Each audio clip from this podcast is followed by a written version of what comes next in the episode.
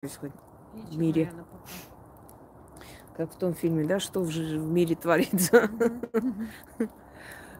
Э, вот мы потихоньку перемещаемся. да, к костру поближе. И сегодня второе вот э, продолжение тех э, вопросов, которые тогда мы не успели до конца обсудить. Сегодня обсудим. Вначале хочу сказать пару слов. Мне сегодня кинули несколько роликов, точнее, э, ну, ссылку, в общем, на другие сайты, ВКонтакте, по-моему, или не помню сейчас точно, если честно. Но я сразу поняла, что это, откуда ветер дует. Э, я не считаю нужным постоянно об этом говорить, но раз уж спросили, то есть они сказали, вот что-то там новое, они там что-то напридумали, вот Инга, посмотрите. Я говорю, это не напридумали новое, это напридумано где-то пять лет назад, наверное, шесть, если не больше. Там, в общем, две девушки лет 18. Почему-то у этих девушек обои одни и те же, потому что это студенческое общежитие, скорее всего, потому что это соплячки. Просто дет, дети, школьницы, которые только вот на первом курсе. Ну, видно, там даже не надо быть ясновидцем. Ну, в общем, эти девочки сняли, сняли о том, что у нее у одной там четверо детей, муж ушел, и я обещала вернуть у второй да? там пятеро детей, муж ушел. Да, это пять лет назад было. Э, в общем, я не знаю, когда они успели так четырех и пяти родить, 17 лет, а они, наверное, уже с, не знаю, с пяти лет начали рожать. Молодцы они, конечно, но не рассчитали, что их э, вот это детские. Я им сказала тогда, что вы плохо начинаете, девушки, свою жизнь. Грязно начинаете и грязно закончите. Э, через некоторое время они это удалили, потому что у всех вызвало это хохму и смех. Да, но, конечно же, у нас говногруппа тут же это сохранила в своих архивах. Великие доказательства против меня. Значит, первое, что я хочу сказать, самое интересное, что я ничьих мужей не возвращаю, никогда этого не делала, и вы прекрасно знаете, как меня злят вообще все эти бабы, которые начинают мужа вернуть. Вот уж на это они просто не рассчитывали, на самом деле. Ну, тупые люди, они Нет, далеко не когда смотрят. пишут, говорят, Яна, я знаю, что Инга не возвращает, но вот да. у меня особенная ситуация. Особенная ситуация, у меня особый, э, особый муж, особый козел у меня, поэтому надо его вернуть. Так вот, это первое, что, ну, сразу же смешно становится, как одна бабка сказала, что я ее яйцами катала. Что-то там, я не знаю, чьими яйцами кого катали, куда, где. Но я уж точно яйцами никого не катаю. Сегодня все, все всех друг друга яйцами Да вот с этими яйцами же заколебали. Иисус умер ради тебя. Не надо ради меня никому умирать. Не надо. А то у меня сейчас из-за чувства вины пойду повешуся. Ту-ту-ту. Не надо. Вот вы сначала изучите, пожалуйста, мой канал, потом поздравляйте меня с церковными праздниками. Вот серьезно, так... пишите люди, на, Христос воскрес, на нервы. Инга Яночка, Инга и Яночка. Э, Причем люди, которые сидят у меня два года, три года. Вот серьезно. У меня не агрессия, не злоба там к христианству. Нет, просто я пытаюсь объяснить людям. Люди, вы посмотрите, э, как я к этому всему отношусь. Живу ли я этими принципами, потом поздравляйте. Вот о чем. Так вот, а что я хотела сказать. Когда это произошло? Где-то где-то пять лет назад, наверное, если помните, в Казахстане был такой случай, пьяная драка. И армянин там пырнул ножом или убил кого-то. Потом сказали, что это и не армянин. В общем, вот такое было. Сказали, это специально организовали вот эти националисты. Они начали ходить, громить армянские магазины, рестораны. Писали под армянскими, значит, э, форумами э, гадости, вот, э, с пожеланием всякой всячины. Да, да, это было в Караганде. И вот такая агрессия пошла против армян, агрессивные такие действия. И я тогда сняла ролик, где призвала э, к нормальному человеческому диалогу, что везде случаются такие пьяные драки, везде есть и подонки, везде есть и... Еще неизвестно, кто виноват и кто чего. И просто преждевременно такие выводы делать, тем более угрожать людям не нужно. Я сняла вполне мирный, э, на самом деле, мирный ролик. Но обрушились на меня, начали писать мне грязь, гадость, всякие э, угрозы шли мне на канал. Ну, в общем, от недалеких людей.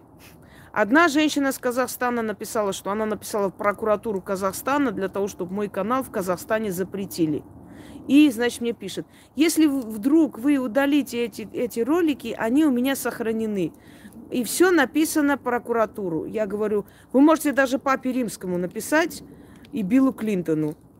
Мне эти без разницы. Я, я ничего эти, да, я никакие ролики никуда удалять не собираюсь. Я говорю, идите, пишите куда хотите, женщина. И вот эта женщина с гордостью заявила, что меня запретят на территории Казахстана. Вы знаете, э, я вам скажу, что если мой канал запретят на территории Казахстана, от этого я волосы рвать не буду. Но люди, которые живут в Казахстане, лишатся моей помощи. Это единственное, что я могу сказать. То есть от этого ну, мне ни жарко, ни холодно. Я не знаю, что там должно. Никто никуда не запретил, никто никому ничего не сделал, но вот лишнее гавка не было. И вот тогда вот эти девушки из Казахстана решили мне вот так глупо и дешево отомстить. Они сняли ролик и сказали вот эту ересь. Вот наши мужья ушли, я пошла, я отдала, сколько она сказала, 50 тысяч долларов. Ну, у нее есть 50 тысяч долларов, только вот на обои денег не приклеить, понимаете? Они постарались просто как можно страшнее это описать, эту ситуацию. И одна из них вообще сказала, что у нее четверо детей, вторая сказала, что трое детей, у нее мозгов хватило. И каждая из этих девочек по 17-18 лет. И все там дружно посмеялись и забыли. Но ведь это же группа Г, она же рыщет везде, да, и, и мой э, этот голосовой, где я в шутку говорю, что а давайте там кого-нибудь найдем, который скажет, что я извела всю его семью и так далее. Я в конце просто скажу, а видите, как легко можно снять такие вот глупые ролики. Это тоже выставили. Вот она вот так вот ходит, там пугает людей. В общем, ересь собачья. Это эм, ответ на ваш вопрос, откуда эти ролики, что, а что они, о чем они и так далее. Вот. Вот такую вот ересь решили сделать э, определенные люди. Потом э, был, был такой товарищ, который сейчас есть там, ой, огромное количество со всех кишлаков мира собранный народ. Когда они рынулись ко мне, я уж прям умоляла их забрать обратно. И вот этот товарищ, когда начал мне, значит, он просто, ну, в буквальном смысле крадет мои темы, крадет даже мои разговоры. Ян, э, мне передают, там сказано, вы считаете, что ваше э, все, что вы прошли, уже было отдано, то есть вы слезами заплатили за новую жизнь.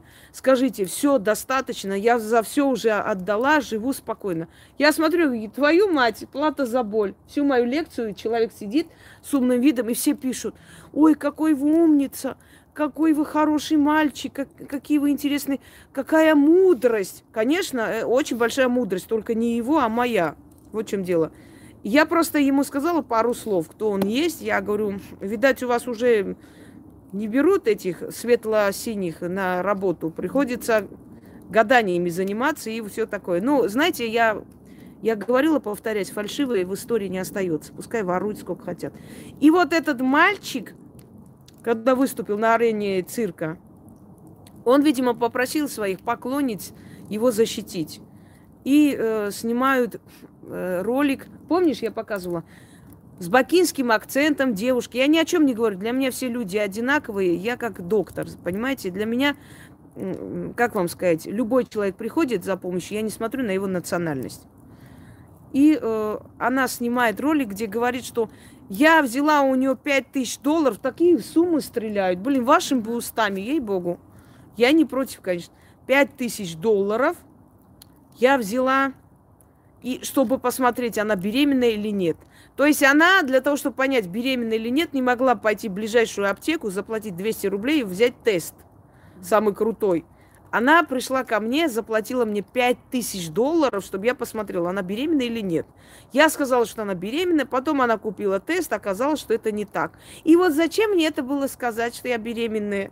Понимаете, ну, вы когда, извиняюсь, трендите, культурно говоря, Хотя бы такое придумайте, чтобы вареные курицы не обхохотались там. Ну, ей-богу, это вообще детский... И вот, вот эту вот херотень выставляют. Вот, посмотрите, люди, вот бедных людей, как обижали. Снимать сейчас любому алкашу можно дать э, на бутылку. Он там, помнишь, э, этот...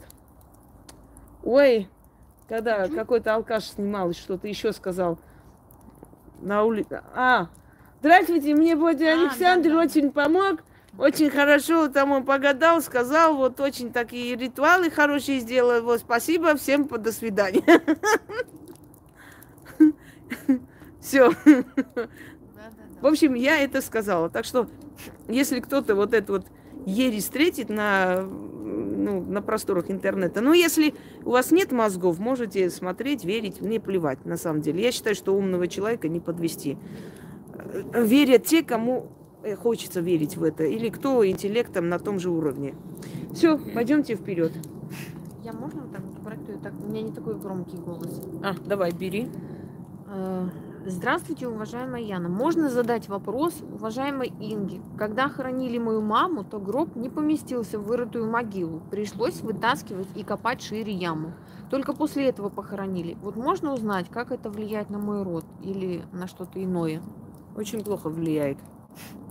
Если покойник не помещается в гробу, если не закрывается крышка, если не рассчитали и э, вырыли яму маленькую, и пришлось вытащить человека и рыть дальше, это означает, что он э, заберет после себя еще несколько жизней. Э, то есть это нарушение обрядов похорон. И это чревато. И после этого обычно шли и а, отшептывали, заговаривали весь род, чтобы она после себя никого не забрала. Иначе через некоторое время обязательно, скорее всего, у вас в семье уже кто-то заболел, уже смертельный случай был, в течение трех лет начинается вот это вот механизм запускается. Может, не сразу, но в течение трех лет постепенно, постепенно эта душа начинает за собой забирать. Вот именно поэтому к таким обрядам, к э, такому вообще очень серьезно относились. Это, как бы сказать, это оплошность тех людей, которые организуют да, эти ритуальные mm-hmm. услуги. Как можно не рассчитать, как можно рыть такую яму, которая будет меньше, тем более, что человек стандартный. Я не думаю, что ваша мама там очень высокого была роста. Стандартный, э, сколько там, два с половиной метра или два метра – и два в ширину, в общем, вот так вот. Два так... в ширину? Нет. Не, мне кажется, не в ширину. в ширину может. А, ну где-то так. Ну, в общем, а, а ну, группа не поместился не в ширину, а вот так вот. То есть они там два с половиной как-то... Да, два метра вниз и два метра в... Эм, длину. Длину, да, неправильно сказала. Вот так рассчитывается обычно, чтобы как бы свободно спустить человека похоронить. Страшно, это конечно, это все. Но... Ну, Варлуева, мне кажется, там самосвалом надо будет целый котлован рыть, чтобы он там поместился. Я не знаю, сколько там, какие бульдозеры надо туда вызывать. Его лучше в пещеру отвезти, откуда он вышел, и там оставить нахрен. Че его хоронить-то? Повели туда, кинули, закрыли, как в Израиле, камнем большим, и вернулись радостно обратно. Ну ладно. Бывает такое. Зато ни у кого в мире нет такого Валуева, как у России. Да. Вот. Последний неандерталец остался. Так, давай. Вот так Дальше. лучше. Огонь видно. От всей души хочу поблагодарить Вселенную за ведьму Ингу и ее работу для людей. У меня работают все ритуалы. А, вопрос. Я провожу ритуалы в течение полугода и улучшение потрясающее. Но я замечаю, что меня всегда преследуют вороны и громко кричат. Сначала это были две вороны, но теперь их стало намного больше. Дорогие друзья, вообще многие боятся ворон, пугаются, когда они видят ворон, ну вообще, когда они летают над домом. Это, с одной стороны, конечно, нехорошо, если ворона просто так прилетает, садится на балкон и так далее. Это нехорошо это все же говорит о том, что кого-то с потустороннего мира ждут. Но э, если рядом кладбище, то ничего удивительного, если вороны там находятся рядом, да, во-первых. Потом, вороны очень умные птицы. особенно вороны. Э, ну, чтобы вы поняли, вороны это такой крупные, да, а вороны это такие обычные птицы. Они различаются. Но и те, и те очень разумные. Было доказано, что у воронов интеллект, как у семилетнего ребенка. То есть они э, запоминают людей, они запоминают и прочее. Был такой случай, когда, правда, не ворона, э, попугай распознал убийцу в Индии вот как-нибудь я тебе скину, ты бы смотрела в глаза этому попугаю, сколько ярости в этом попугае, когда спрашивает про маму, как убили. Он там и прям наливаются красные глаза. А как получилось, э, попугай был дома, зашли, убили эту женщину, потом пришли родственники, увидели ее на полу. И, собственно говоря, э, ну, естественно, следствие началось, все такое. И когда на похоронах э, человека. Здесь не задаем вопросы, потому что сегодня я только успею на эти вопросы отвечать. На похоронах родственники подходили, сочувствовали, и этот попугай, ну, естественно, сидел в клетке, оттуда смотрел. И когда зашел племянник, их племянник, он громко начал кричать. Он начал нервничать, его выпустили, и он кинулся, значит, на этого племянника, начал кусать его. И тогда начали подозревать, почему он так поступает. Его вызвали, спросили, где он был в этот день. Устроили обыск дома, и вот украшения нашли. То есть он зашел, убил тетку ради денег, украшений, все такое. Доказали эту вину. То есть э, хочу сказать, что и у птиц, ну, вообще у живых существ есть интеллект, естественно, они понимают. И э, у ворон, тем более, вот у, у ворон и у попугаев, собственно говоря, очень похожа структура мозга.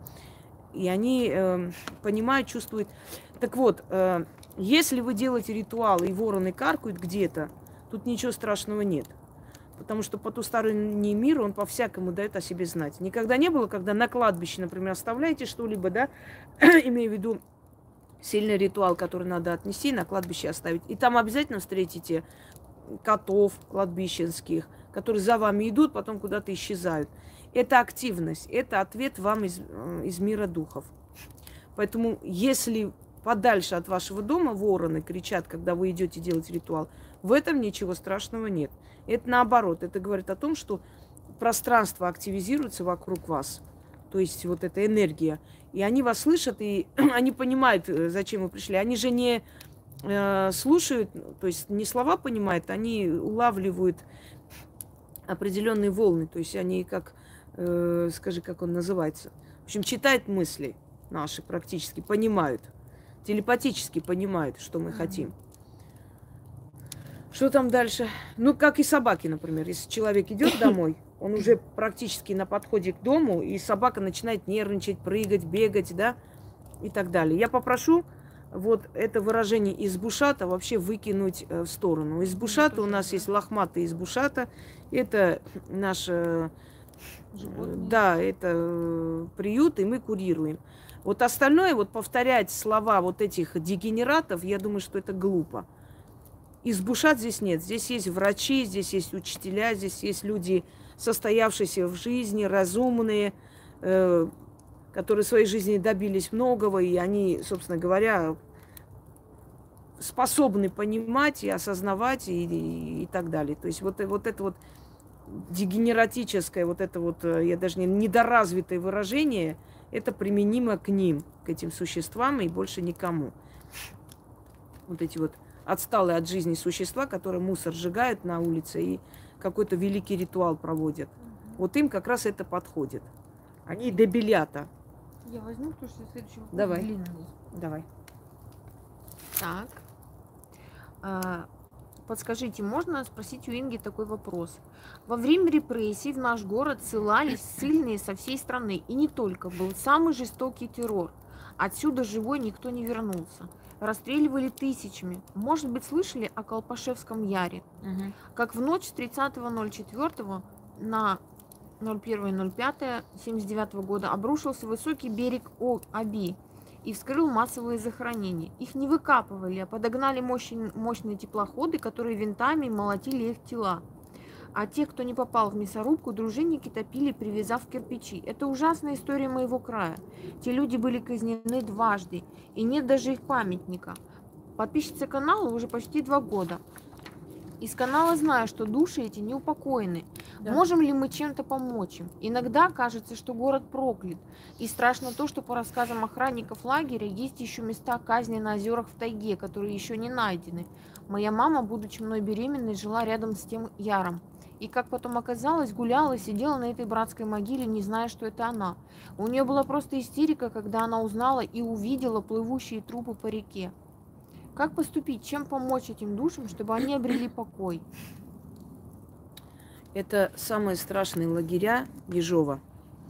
Ежовщина, э, так называлось это время, когда огромное количество людей было расстреляно. Вот уж, знаете, э, неограниченной власти, ограниченных тварей и необразованных тварей, э, людей недалеких, низких душой – мелких существ. Ежов же был маленький, маленького роста, необразованный, не умел читать, писать.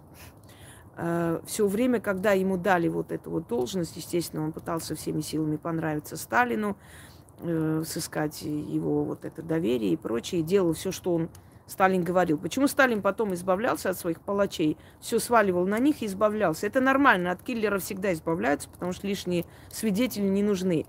И Ежов, пользуясь своей вот этой э, служебным положением, приставал к женщинам, к известным актрисам. Многие, очень многие стали его жертвами. То есть, если отказывали, понятное дело, что заканчивали в лагерях. Дочь Ежова, говорят, что приемная, мне кажется, от другой женщины просто. Он, она очень похожа на него. Скорее всего, просто не как бы незаконная дочь, которую он привел, и они с женой приняли и любили. Она э, на, э, на Колыме жила, вот говорят, недавно умерла. Этот человек поехала туда жить, чтобы отмаливать, как она сказала, грехи своего отца. Я должна мучиться, почувствовать, что чувствовали те жертвы, которых мой отец расстреливал. Это очень тяжелый нож, это крест просто на всю жизнь. Вы знаете, друзья мои, мне кажется иногда, что Россия почему так живет – Почему вот такой именно Россия? Я не говорю, что другие у других лучше, но в России часто бывают вот такие вот э, и бунты, и катаклизмы, и очень много несчастных судеб по той причине, что, понимаете, мы живем, во-первых, на костях, во-вторых, люди, которые построили все эти КЭСы, все эти теки, все эти э, мосты, все эти железнодорожные станции и прочее. Это все бесплатный труд. Мы за это не платили, понимаете? Это все труд заключенных. Причем заключенных не рецидивисты, убийцы и воры, а врачи, учителя, поэты, композиторы. Представляете, в одном вагоне везли как скот.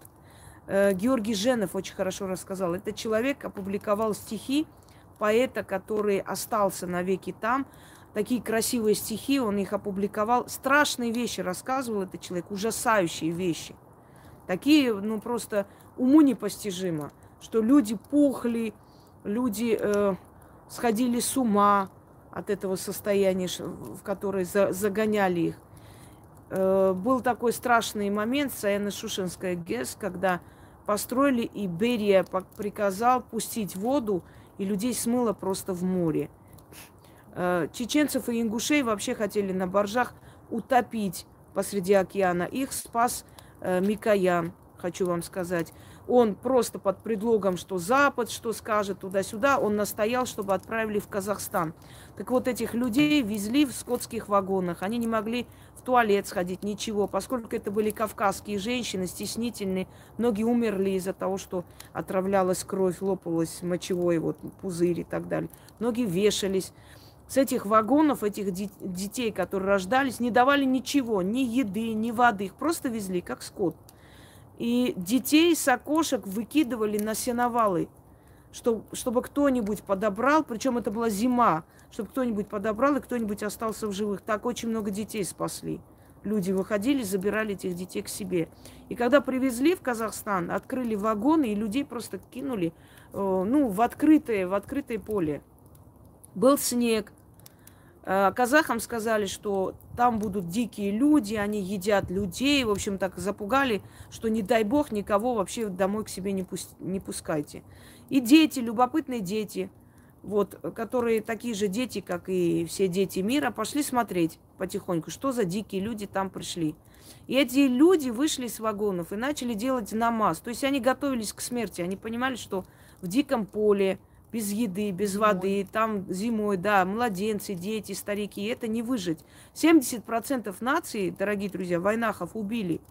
Убил вот этот террор времен Ежова.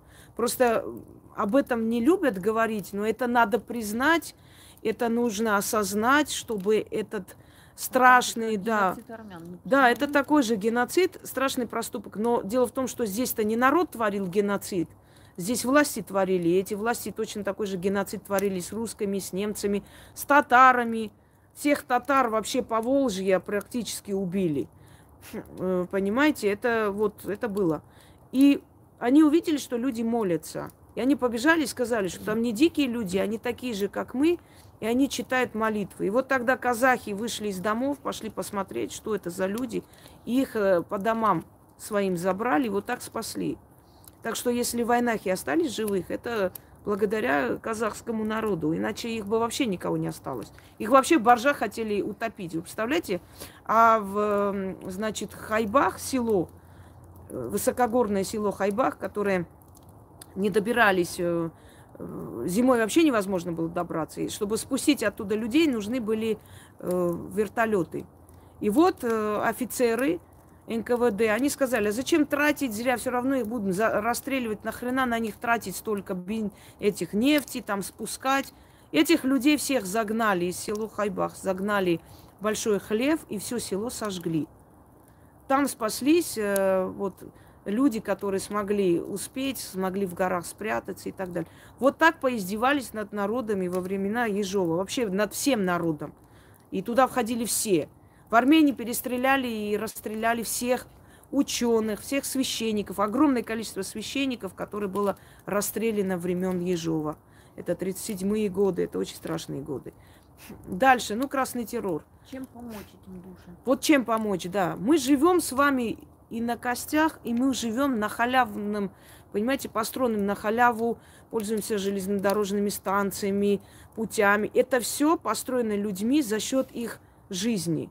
Э, в Волгоградской области есть такой памятник, наверное, единственный в России, который мне очень понравился, репрессированным людям. И там, знаешь, какой памятник? Вот это как авангард, то есть это нетипичное. Mm-hmm. И лица, которые смотрят вверх, полные страдания лица, вот так открытым ртом, как бы молятся или спрашивают, за что нам такое. Жутко. Вот смотришь, вроде памятник и памятник, но когда вот это все понимаешь, что, что хотел выразить художник этим вот этим памятником, внутри все переворачивается. Э, этим душам, друзья мои, знаете как, если вы знаете, что у вас рядом находятся такие места расстрелов, вот здесь нету, например, мы где живем, здесь были здесь да, места сражений двух Василиев. Звенигородский Василий, Василий Темный, московский. Вот тут было сражение. И до сих пор находят всякие шлемы. Мы э, на радостях узнали, что мы, оказывается, в местах с 15 века известные, основанные князем Боголюбским. И здесь вообще находились оружейные заводы известных, э, в общем, буржуев, там, этих, ну, в общем, людей богатых. Так вот, здесь э, нужно ли здесь такой проводить? Нет. Потому что это сражение. И люди, которые сражались, собственно говоря, знали, у них, да, на что шли, они уходят абсолютно в другие сферы. Э, это не использованный труд, это не загублен, да, загубленная жизнь, молодость, но она сражений.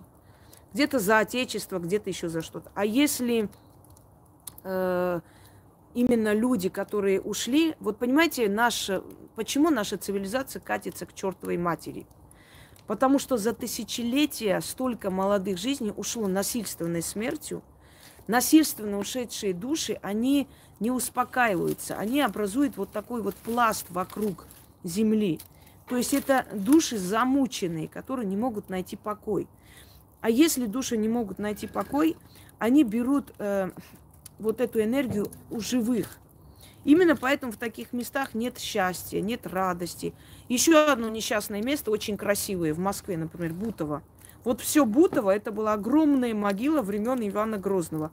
Значит, огромная яма, туда кидали тела э, висельников, то есть людей, которые покончили с собой, да, самоубийц, и казненных людей. И вы представляете, какая там энергетика? Там лес такой красивый, потому что где лучше всего, где самые красивые здоровые деревья на кладбище?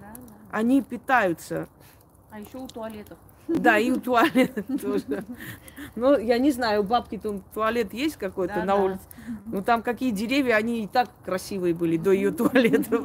Так что не надо ей приписывать заслуги, что из-за ее туалета у нас лес такой хороший. Вот. Вам нужно э, то место, ну вы за, за всю, весь регион ничего не сможете сделать, у вас не хватит ни сил, ни возможностей. Но там, где, себя. да, от себя, где вы живете, и вы знаете, что вы, например, часто проходите по этим местам, или рядом с вами есть это, или у вас дом построен на старом кладбище и прочее, э, попробуйте сделать следующее. Принести сладости оставить, зажечь свечи, благовония окурить и помириться с этими душами. То есть поговорить, они вас слышат, что, чтобы они вас не обидели, чтобы они не, э, как бы не обиделись на вас из-за того, что вам приходится здесь жить, дать покой душам. Обычно в стародавние времена, если, например, во время стройки выходили такие, да, части тел людей, mm-hmm. там приглашали батюшку, он там начитывал, все такое, освещал. В общем, он отправлял эти души как бы на упокой. У нас такого не делается, к сожалению. У нас сейчас настолько люди отупели, что прям возле кладбища селятся. Э, ну, там... Настолько могут яйца красть. Кстати, тут тоже есть, э, да, не знаю, что они яйца. Мне сегодня отправили. Те, кто отправит мне яйца, крашеные яйца, Я обещаю отправить свои. Да. Больше предупреждать не буду. Здесь рядом кладбище большое Петропавловское, да, называется кладбище. И э, вот этот храм, он, э, он времен Елизаветы Петровны построен, на, на месте более древнего храма. Но это ладно, то есть тут рядом. И напротив Вы прям... Да, да, да. Бабушка, это Ели... бабушка мне сказала, что он был разрушен, все разрушено. Они всем селом собирали. Ну, значит, он по новой сделали. Да. Елизаветинское время, тот храм. Но он был вообще разрушен. Ну, может быть, может. Они просто восстановили, наверное, да, по чертежам. они собирали всем селом на этот храм, восстанавливали все это. Вот. Э, нет. Сейчас не задавайте, потому что сегодня очень много вопросов. Э, потом снова зададите Яне, она соберет эти вопросы, и она собирает их. Вы можете писать мне ВКонтакте или в WhatsApp. Да, ВКонтакте или в WhatsApp просто напишите, а можно вопрос вот, следующий вот осветить. Вот, видите? Да. Но вы напишите, что вот ну, для следующего раза тема вопросов, можно вопрос. Объясняйте, потому что там многие пишут вопрос, а там какой вопрос, к чему. И э, что я хотела сказать? Да, прям напротив кладбища, и у них двор прям выходит в кладбище. Нет, ну если я там буду жить, мне, конечно, там даже откупы носить не надо, я прям с окна кину и все. Вот, можно даже через окно прям там кинуть. Но представьте, там колодезная вода, и она практически трупная вода. Да, да, потому что, ну, по-другому, это нереально по-другому сделать. Нереально. Там эти все идут сточные воды. Э, так что, что мы говорили-то насчет... А, да. да. Вы то место, где вы живете, отнесите туда для себя лично, для своей души помиритесь, они вас будут знать. И к вам уже не будет, ну, если так, грубо говоря, к вам претензий не будет. Они увидят ваше уважение к себе, и лично вам они вреда не принесут. Потому что в этих местах всегда много наркоманов, много... Ян, там вот в этом Бутово, где я вот жила, да, в этом районе, молодых, знаете, сколько людей, которых нету. Был такой э, парень, грузин, э, как его звали сейчас, сейчас, извиняюсь, э, вспомню, а, да, Георгий. Здоровался всегда, я знал, ну, семья, жили они там. И как-то киоск был, потом этот наш оленевод же убрал все эти киоски, все это маленькое припев. И я смотрю, я подхожу, я говорю, что-то, говорю, этого Георгия здесь не видно. Вот, и э, она говорит, а вы не слышали, он умер? Я говорю, как умер? Ну вот, говорит, э, его нашли с передозом. В общем, там сплошное вот огромное количество. Место нехорошее.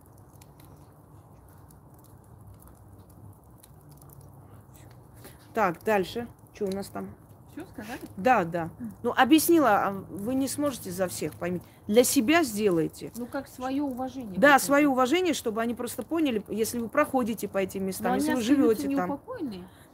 Они остаются неупокоенные, пока люди сами, понимаете, пока а, большое количество людей не собрались и не провели что-то такое. Раньше делали такой ритуал, называлось прощение. Сейчас вот вам будут писать, давайте сделаем. Эм, а как мы сделаем? Мы, сидя в разных городах, как мы можем просить прощения у душ, которые там находятся, в этой местности, закрепленные, понимаете? Это толку не даст. Надо к этим местам, вот люди сами по себе, да хоть как хотите, какой традиции, хотите христианской традиции, хотите э, языческой традиции, люди должны собраться в этом месте. Почему люди ставят памятники? Это своего рода дань памяти и прощения что вы умерли, погибли. То есть вот э, я работала в музее, и у нас во дворе было две братские могилы. Одно расстрелянное в семнадцатом году, а второе, э, это, это место использовались как госпиталь, вот это здание. И все, кто умирал в Великой Отечественной, все там похоронены. Вот два больших бугорка, там несколько тысяч человек. Вот они захоронены, во время там каких-то мероприятий люди приходят, люди окуривают там эти благовония, ну не благовония, а, скажи мне, ну, в общем, ладан, ладан да, э, какие-то службы проводят, то есть они питают их души и напоминают о том, что, они, что им жаль, да, они извиняются перед ним, перед тем, кого расстреляли и так далее. То есть они дают покой душам, души удовлетворенные тем, что справедливость восторжествовала, они уходят, не трогают живых. А здесь как получается? Этих людей увидели, вместо того, чтобы хотя бы похоронить, их начали перемалывать, понимаете, начали кидать. Вот о чем. Э, то есть неуважение за неуважением, конечно, они не будут э, уходить вот так просто. Это надо, чтобы, например, ваш вот город собрался, поставил памятник этим людям – извинился перед ним, провели какое-нибудь мероприятие памятные, да, цветы то есть цвет, да, цветы, чтобы они вот к этому месту закрепились, они видели, что в этом месте они получают энергию. Почему эти места создавались? Чтобы души не бродили везде и э, людям причиняли какое-то ну, неудобство или мешали людям жить. Это мы не знаем почему. Мы подсознательно это делаем. А на самом деле эти места закрепляли для того, чтобы люди приходили туда и э, отдавали дань уважения и обогащали эти души. То есть они знали, вот как, вы, как бы сказать, вот там кормят, да, и они туда шли. Вот так вот получается, если так грубое сравнение. Вот так нужно делать. А иначе оно так для себя можете сделать, для города не сможете. Ну, соберитесь, если там есть такие люди. Ну, вот киньте клич, вот поговорите. Я не знаю, там сказать, давайте, дорогие друзья, вот ну, вспомним эти жертвы. Мэру писать. Да, мэру города. Давайте поставим памятник, давайте все-таки как бы покаемся перед этими душами. Так возможно. Это зависит от людей, которые живут в этой местности, от их моральных качеств, понимаете? Если всем похрену, а всем, мне кажется, уже 90% уже давно похрену.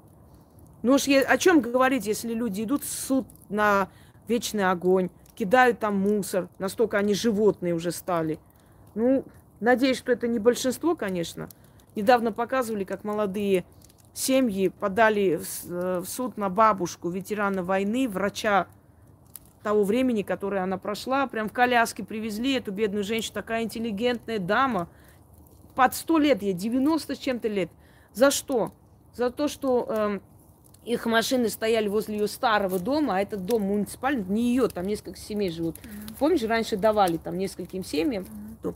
И, в общем, этот развалилась стена на их машины. И они подают в суд на эту бабку. Ужас. Э, пускай она платит, там, значит, одна написала 200 тысяч, вторая 300. И эта бедная бабка со своей племянницей из дома продают старинные часы, значит, э, кресла, чтобы оплатить услуги адвоката. Представляете, вот до какой степени мы дошли. Так это должен платить кто? А, во-первых, государство, администрация. дом Да, но так получается, что она сама должна с государством судиться, оттуда взять и компенсировать. То есть они Да. нашли слабое звено, бабушка. Вот тут же. И там спрашивают, вы хоть понимаете, что, что эта бабушка для вас сделала, прошла? Мы все понимаем, но у нас тоже дети, кредиты. Вот. Мы все понимаем, да, что она сделала для нас, но пускай платит. И эта бабушка, которая зашла в студию, ее там привели, она там всем пожелала мира, что мы сейчас так хорошо живем, дети, пускай не будет войны. Аж расплакалась, сижу, думаю, блин, какие же вы животные, сука. Ну, ну где ваша человечность? Этот человек свою жизнь, молодость отдала. Она говорит, я и не родила, потому что я войну прошла, и это простуда, все, я не смогла стать матерью. То есть она своей жизнью пожертвовала ради вас, твари. А Вы 95-летней бабки, блин, суд тащит ее. Вот. Если такие люди, конечно, дальше будет продолжаться вот это вот проклятие. Вообще, вот смотрите, после таких вещей в Риме всегда говорили, вот после войны должно пройти сто лет, чтобы души постепенно начали уходить. То есть мы сто лет живем э, вот в той же атмосфере, и они вокруг нас. Нужно сто лет, чтобы они подпитались энергией, и оставили, в общем, этот мир и ушли. Один век. Это нелегко. Вот так вот. Что там дальше еще? Дальше. Мгм. Так. эм, У меня такой вопрос. У моего знакомого отец всегда точил ножи и все то, что нуждается в заточке. Не только дома, но и все соседи носили ему ножи и топоры на заточку и приносили яйца. Бабушка сказала, что это идет из древности. Расскажите, пожалуйста, что это значит и зачем приносили яйца? Скажу. Вообще ножи точить э, к ножам, к, к острым предметам относились очень серьезно. Ночью, например, запрещали вообще там брать в руки нож или ножницы. Эм, нельзя было самой себе стричь волосы. Потом они начинают выходить, кстати. Да. Вы же не стригли ничего. Стригла. Как раз. Когда вы стригли? Недавно. Хотела тебя попросить, потом говорит, да ладно, я сама сделаю. Ну. Вот видите, да, вот нельзя, ну, думаю, ну ладно, обойдется, ничего страшного. А вот и нет. Так вот, э, Ну все, говногрупп сейчас подхватит. да, подхватит, что я сама себе волосы постригла. Ну как, подровняла чуть-чуть. Пусть подхватит, а а пусть они свои жопы подхватят и идут нахер. Так вот, э, о чем мы? Да, о ножах. Э, Бриться это другой вопрос. Это не, не те волосы. Что там, это Пуся, да? Да, Пуся. Ничего, я сейчас пойду и успокою Пусю, подождите. Эм, Считалось, что человек, который есть с ножа, он может быть агрессивен, у него могут быть потом э, проблемы с законом, и запрещали есть ножа и прочее. То есть нож – это символ все-таки насилия. Ножом режут, да? И, как правило, ножом нож – это предмет убийства. Потому что в древние времена сражались чем? Э, да, с ножами, топорами, и ме- мечи потом и так далее. Это те же самые большие ножи. И для того, чтобы эти ножи, точеные ножи, они шли во благо, а не во зло, чтобы вот эти точеные ножи и человек, который точил их, и тому, для кого точил, ничего плохого не дали, они, то есть вот смотрите, забиратель жизни нож, вот он точит нож.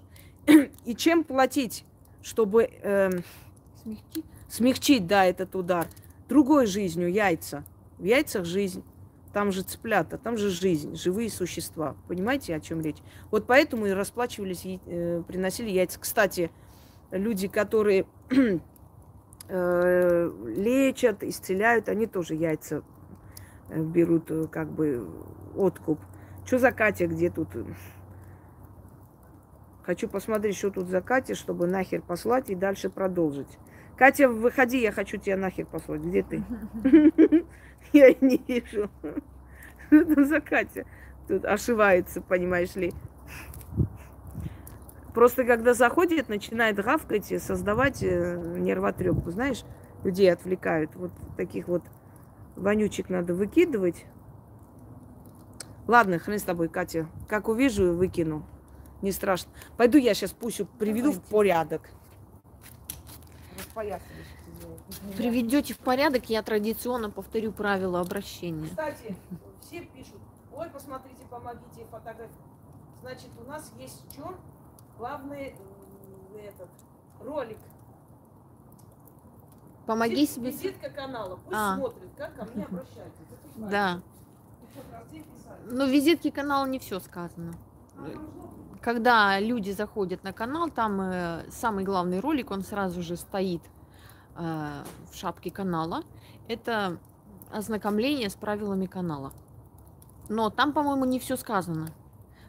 Потому что все приходит с опытом, как говорится, да. Если э, раньше я такая вся сидела каждый день э, с утра и до ночи всем отвечала, и ночью, и днем, и когда угодно, то сейчас, конечно, я понимаю, что я хочу и отдыхать от сообщений, от людей, от э, всего этого. Потому что доходит до того, что, не знаю, фотографии умерших людей в гробу, э, там, не знаю, гангрены ног. Это вот с утра, представляете, встаешь э, утренний кофе принимать, э, а тебе вот всякие гангрены скидывают.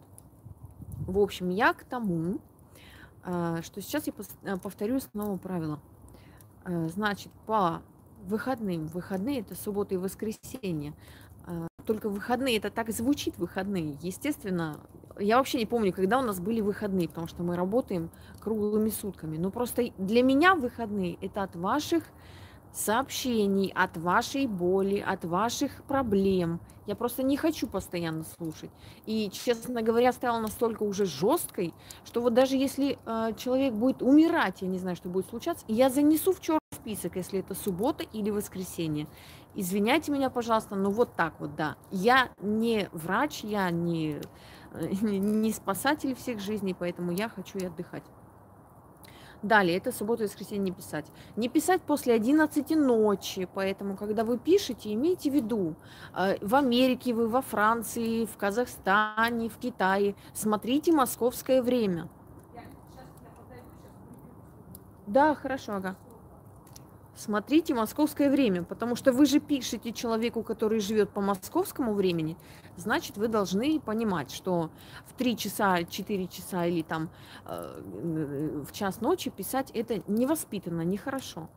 Э, многие, когда я говорю это, э, многие мне пишут, что, мол, я не думала, что вы сейчас прочитаете прочитаю я или не прочитаю, или я от, э, там, пожурю за то, что мне написали ночью, это не важно, понимаете? Сам факт того, что вы написали в ночное время, уже некрасиво, невоспитанно. Ну вот это же соцсети, вы же можете встать и с утра прочитать. Во-первых, я сижу вечером, ночью, работаю, я могу зайти к себе на страницу или в WhatsApp, и меня будет раздражать, что у меня висит неотвеченное сообщение, понимаете? Я люблю ложиться спать, чтобы у меня не было неотвеченных сообщений. Конечно, у меня бывает такое, что э, слишком много сообщений, и я уже просто, э, ну просто уже не хочу открывать после там 11. Это касается тех дней, когда выпускается новая книга, и вы сами понимаете, что у меня просто аврал. Я просто не успеваю отвечать, потому что мне в минуту по 10 сообщений пишут. Ну, вы сами понимаете, как это можно успевать. Поэтому неважно, э, в сети я или не в сети, или э, какие-либо еще причины, писать не нужно прочитаю я это сразу или прочитаю я это утром. Я могу встать утром, увидеть, что вы написали в 2 часа ночи и заблокировать. Вот и потом, как хотите, думайте, что я сволочь такая. Это вот сегодняшние э, смс-сообщения, э, WhatsApp с праздником Христос воскрес, воистину воскрес.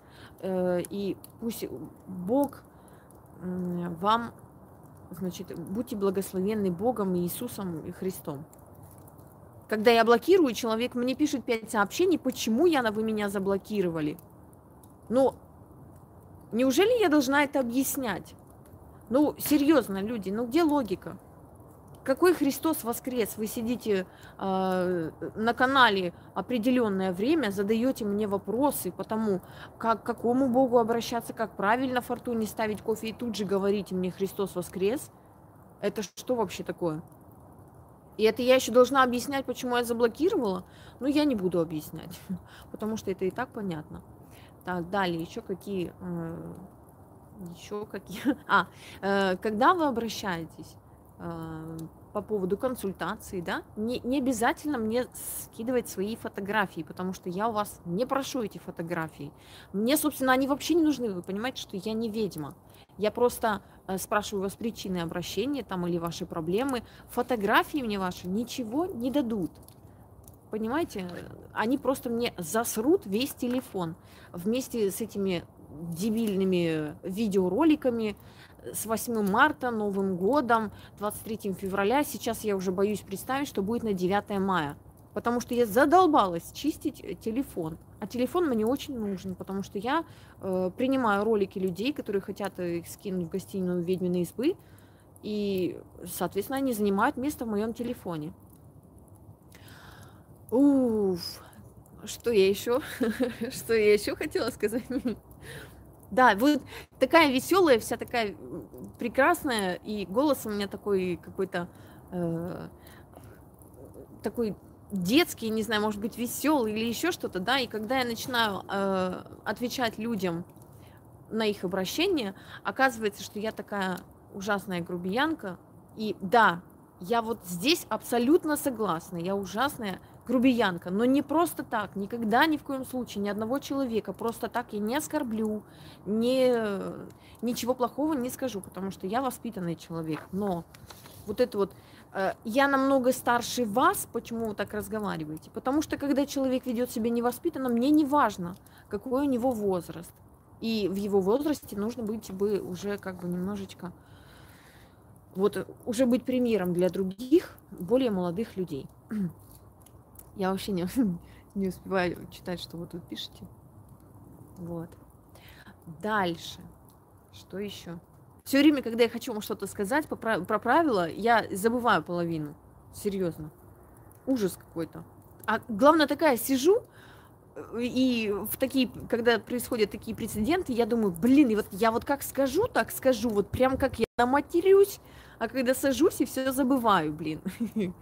Вот сейчас опять забыла. Ну, основные, конечно, помню. Так. А, если вы отправляете ролики, это просто я сейчас там Инга что-то убирает за Зеной. Э, если вы отправляете ролики благодарности, и нет, не ролики, а голосовые, или когда Инга просит о том, чтобы вы э, скинули голосовые, отправляйте их, пожалуйста, не больше 4 минут. Но вы же сами представляете, сколько людей отправляет. Если человек отправит голосовое сообщение э, длиной в 15 минут, вы можете себе представить, кто это будет слушать? Некоторые эфиры составляют 20 Специально. минут. Вот, все, Инга пришла, но Знает. я половину забыла.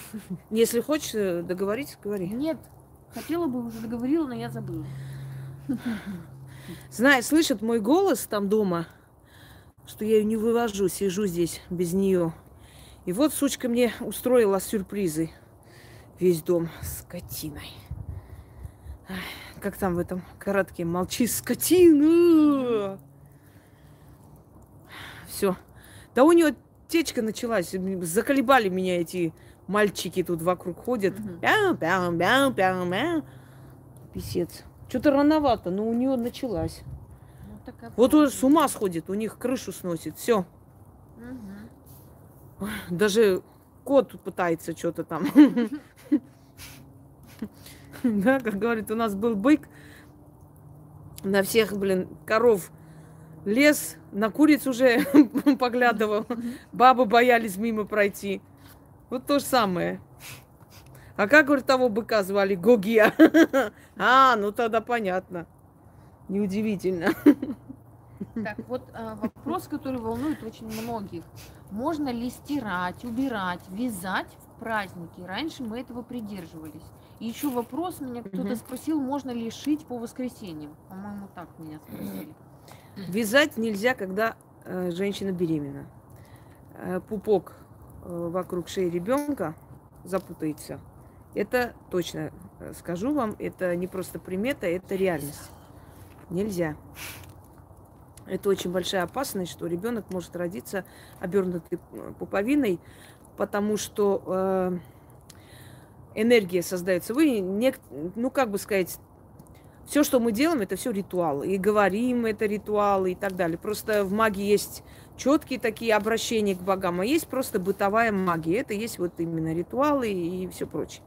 Первое. Второе. Э, можно лишить. Понимаете как? Для того, чтобы... Почему спросили именно по воскресеньям. Можно отделаться, ли? чтобы отделаться от своих клиентов, чтобы отдохнуть. Люди э, вот, подобных профессий говорили, что вот по праздникам не могу, запрещено. Ну, еще и как бы библейская традиция, что шесть дней сотворил Господь, на седьмой день отдохнул, и всем нужно так же делать. Просто объясняю. И ведьмы говорили, по воскресеньям нельзя лечить, по субботам нельзя лечить, по э, светлым праздникам нельзя лечить и прочее, прочее. Это все делалось для того, чтобы от людей просто отделаться, чтобы немного отдохнуть. А как это культурно объяснить? Вот нельзя, вот... Э, спасибо, мне тоже очень приятно. Э, ну, то есть по этой причине, что нельзя, и поэтому не приходите, я буду отдыхать. На самом деле, любое действие, которое вам нужно, необходимо, вы можете совершить в любое время дня и ночи, если нет специального запрета для этого. Это ни о чем. Вы же не будете сидеть ждать, пока, я не знаю, там в дерьме, в какашках, не знаю в чем, потому что сегодня праздник, убираться нельзя. Всегда можно. Просто так уж было. Понимаете, э, я вам объясню, в стародавние времена отдых, он считался такой, во-первых, роскошью.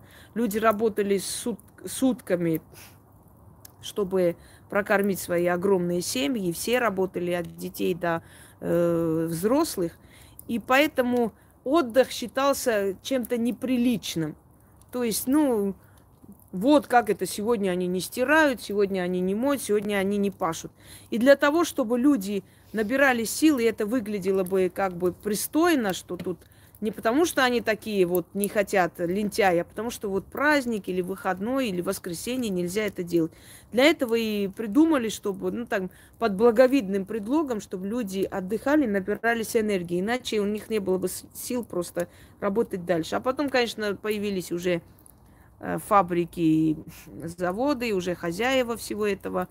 И, собственно говоря, уже никто никого не спрашивал, не хочешь, э, приходите, увольняйся за, на твое место другие есть. Мы к этому идем фабрично, вот э, такому обществу, капиталистическому обществу, такому строю. Да, сейчас все в руках частников практически, в принципе. Вот они и решают, кого держать, кого увольнять, что делать. Совершенно иной сейчас трудовой договор, чем раньше. Ну, в принципе, это не так уж и плохо.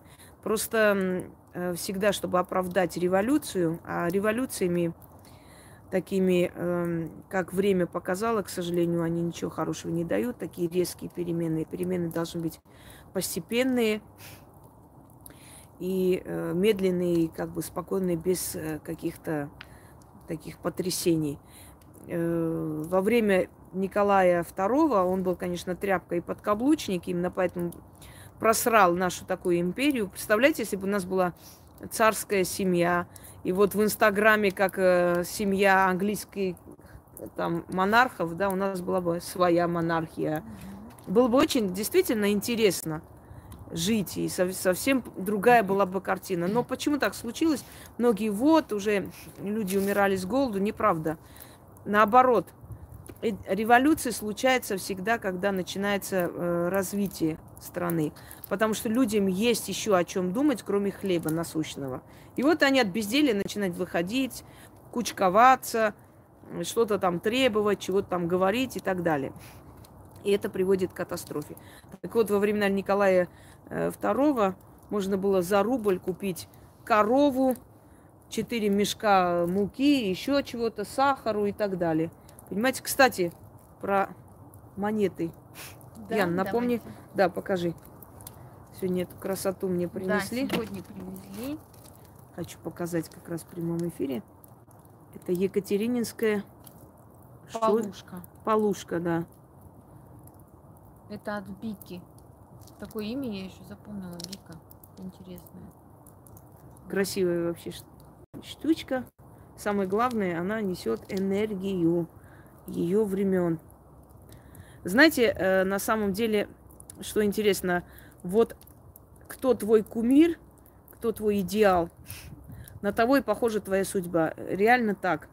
Никогда ни при каком царстве не было столько самозванцев, которые шли против ну, царствующей персоны, как при Екатерине. Вот У нее там а, маленькая такой. Спасибо большое. У нее э, больше всего, больше всего, то есть во времена ее правления больше всего было бунтов и самозванцев. Прям напоминает чего-то.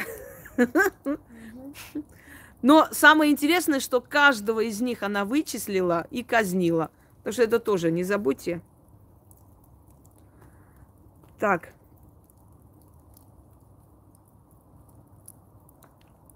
Вы слышите меня, уважаемые? Я сказала, вопросы здесь не задаем. А, а специально для глухонема тупых объясняю еще раз. Здесь вопросы не задаем. Вопросов и так достаточно сегодня обсудить. Пишите Яне отдельно для этой темы. Соберет, в следующий раз задаст. Я не могу понять, что происходит вообще. Что там? Так, Саша Морозов кто у нас? Сейчас мы Сашу Морозова отправим в мороз гулять. Мне уже... Как создать себе духа помощника? Значит так, идешь, пьешь 100 грамм и ложишься под забор. Он сам придет. Только он будет в погонах, да? Как там, я же вам дала рецепт старинный, как мужика завлечь.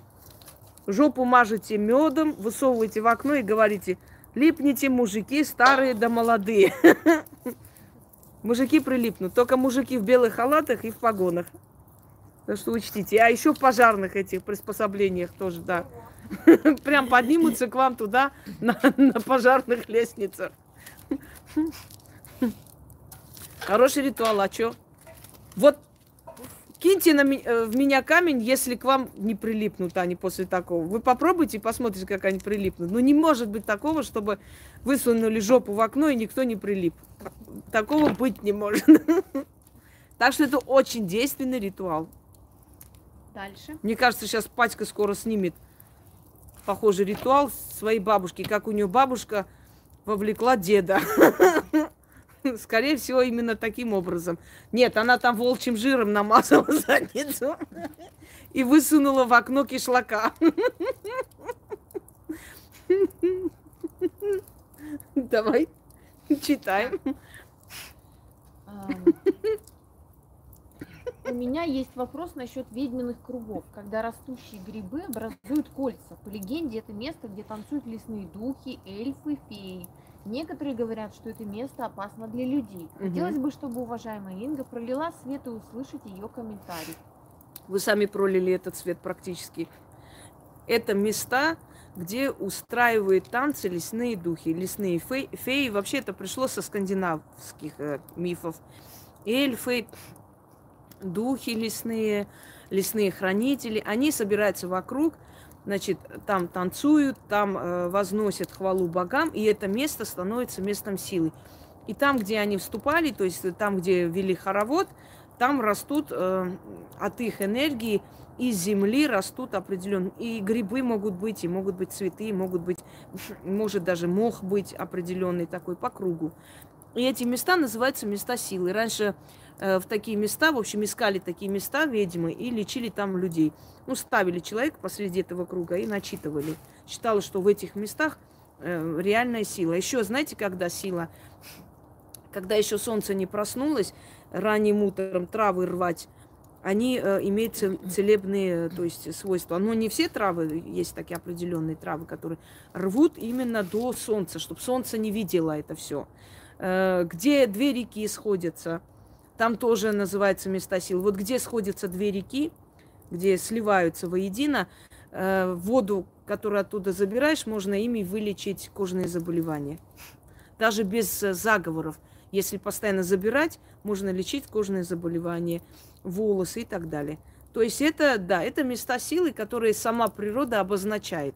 А вот откуда это поверье, вы сами сказали. Там, где они танцевали, там, где они вели хоровод или где они собирались вокруг костра.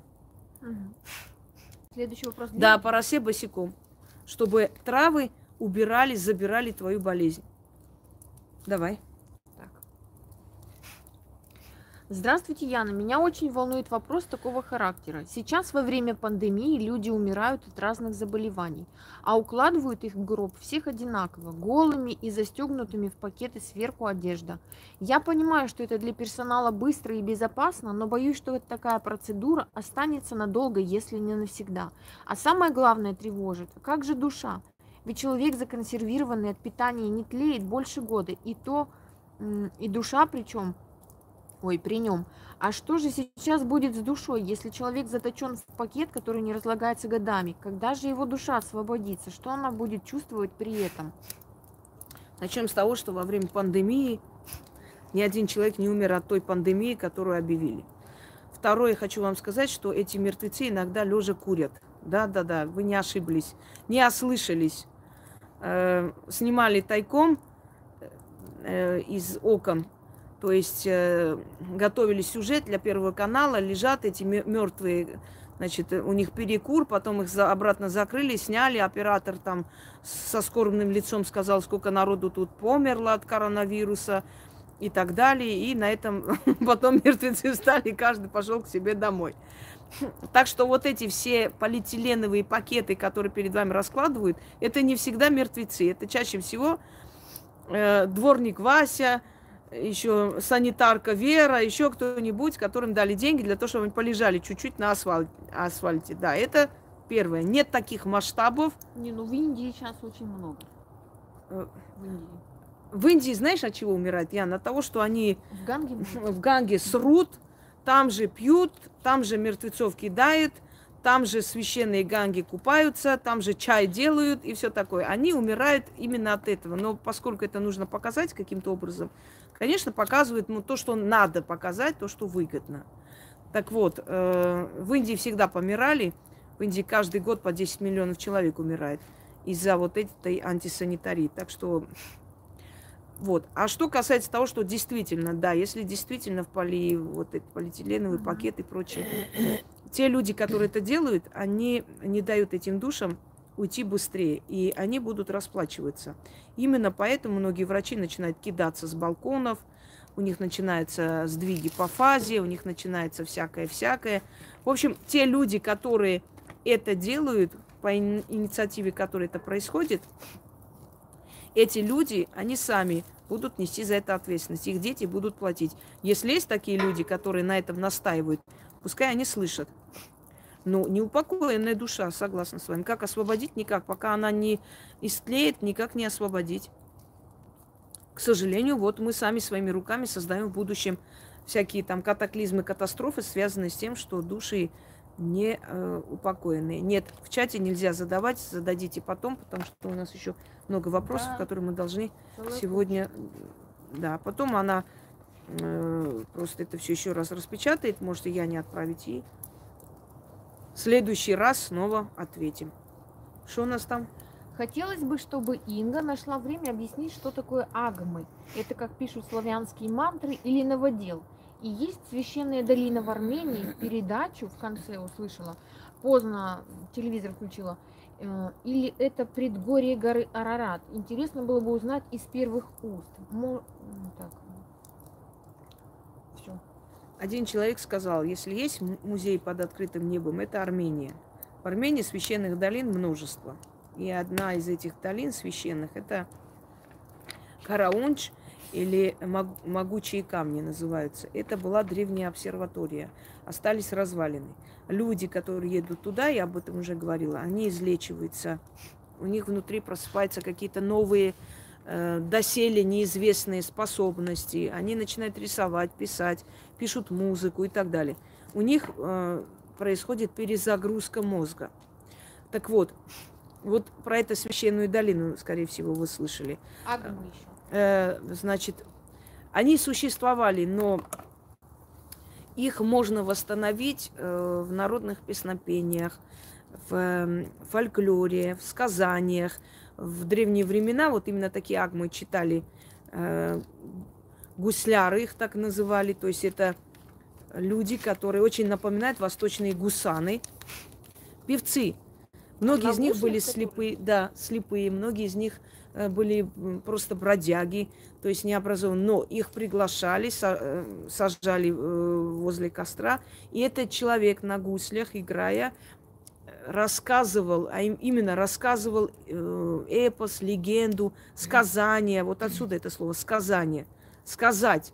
Но он говорил это песнопениями, то есть, понимаете, создавалась такая атмосфера, как, как он называется, как в транс входили люди. То есть они, да, да, они вот этот монотонный рассказ, погружение в эту всю древность. Он до сих пор есть. В Персии, например, до сих пор эта традиция сохранилась. Гусана, гусаны, ашуги, которые садятся. И э, вот отсюда и фраза такая смешная, что вижу, того пою.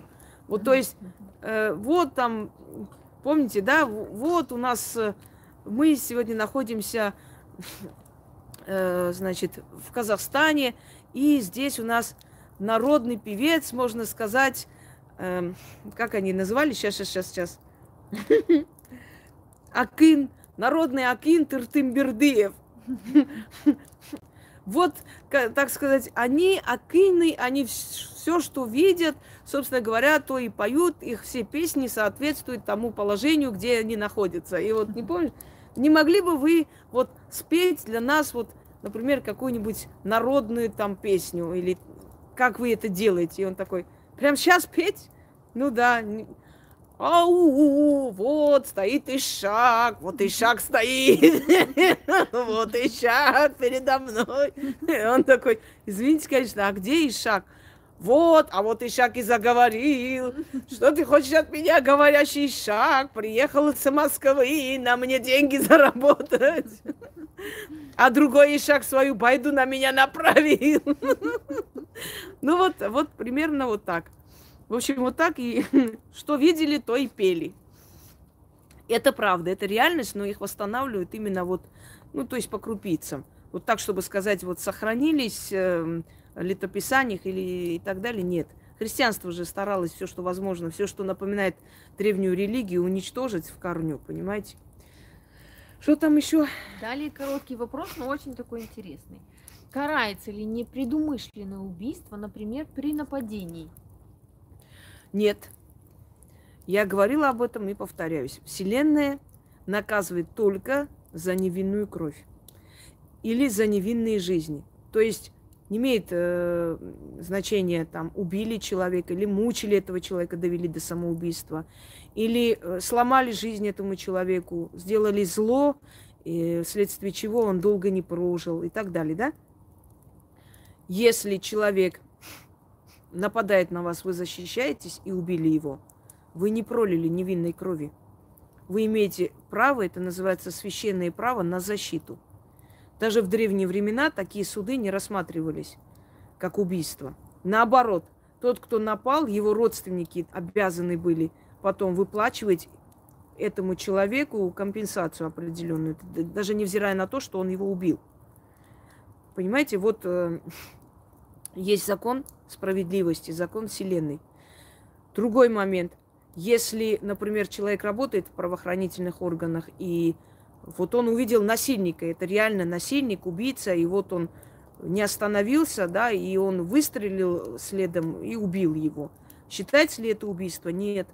Это точно так же э, называется наказание, которое как бы соразмерно. Иначе бы все наши ветераны тогда типа были. Да. И то же самое ветераны, то же самое воины. Убийство ли это? Нет. Если нападают на страну, это значит идут для чего? Уничтожать роды, то есть людей. Уничтожать семьи, роды, да, э, взять эту землю, но взамен, то есть не взамен, а убивая, уничтожая тех людей, их род, который мог бы продолжиться. И тот человек, который идет, сражается и спасает эти роды, он считается, с, э, с, ну, как бы сказать, героем для людей, конечно, но для потустороннего мира он считается благодетелем. Поэтому его должны помнить, и этот огонь вечно питать его душу. Он спас многие роды, он дал продолжение. Вот, например, скандинавской теологии, куда уходят души воинов, в Алхалу.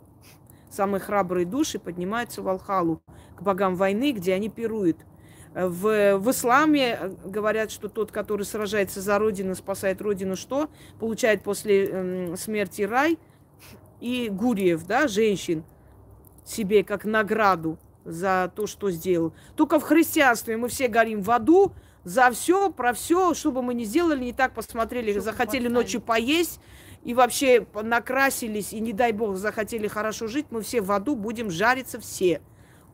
Хорошо будут жить только те, которые абсолютные ничтожества, бедные, несчастные, которых пинают, унижают, и они ни слова не говорят.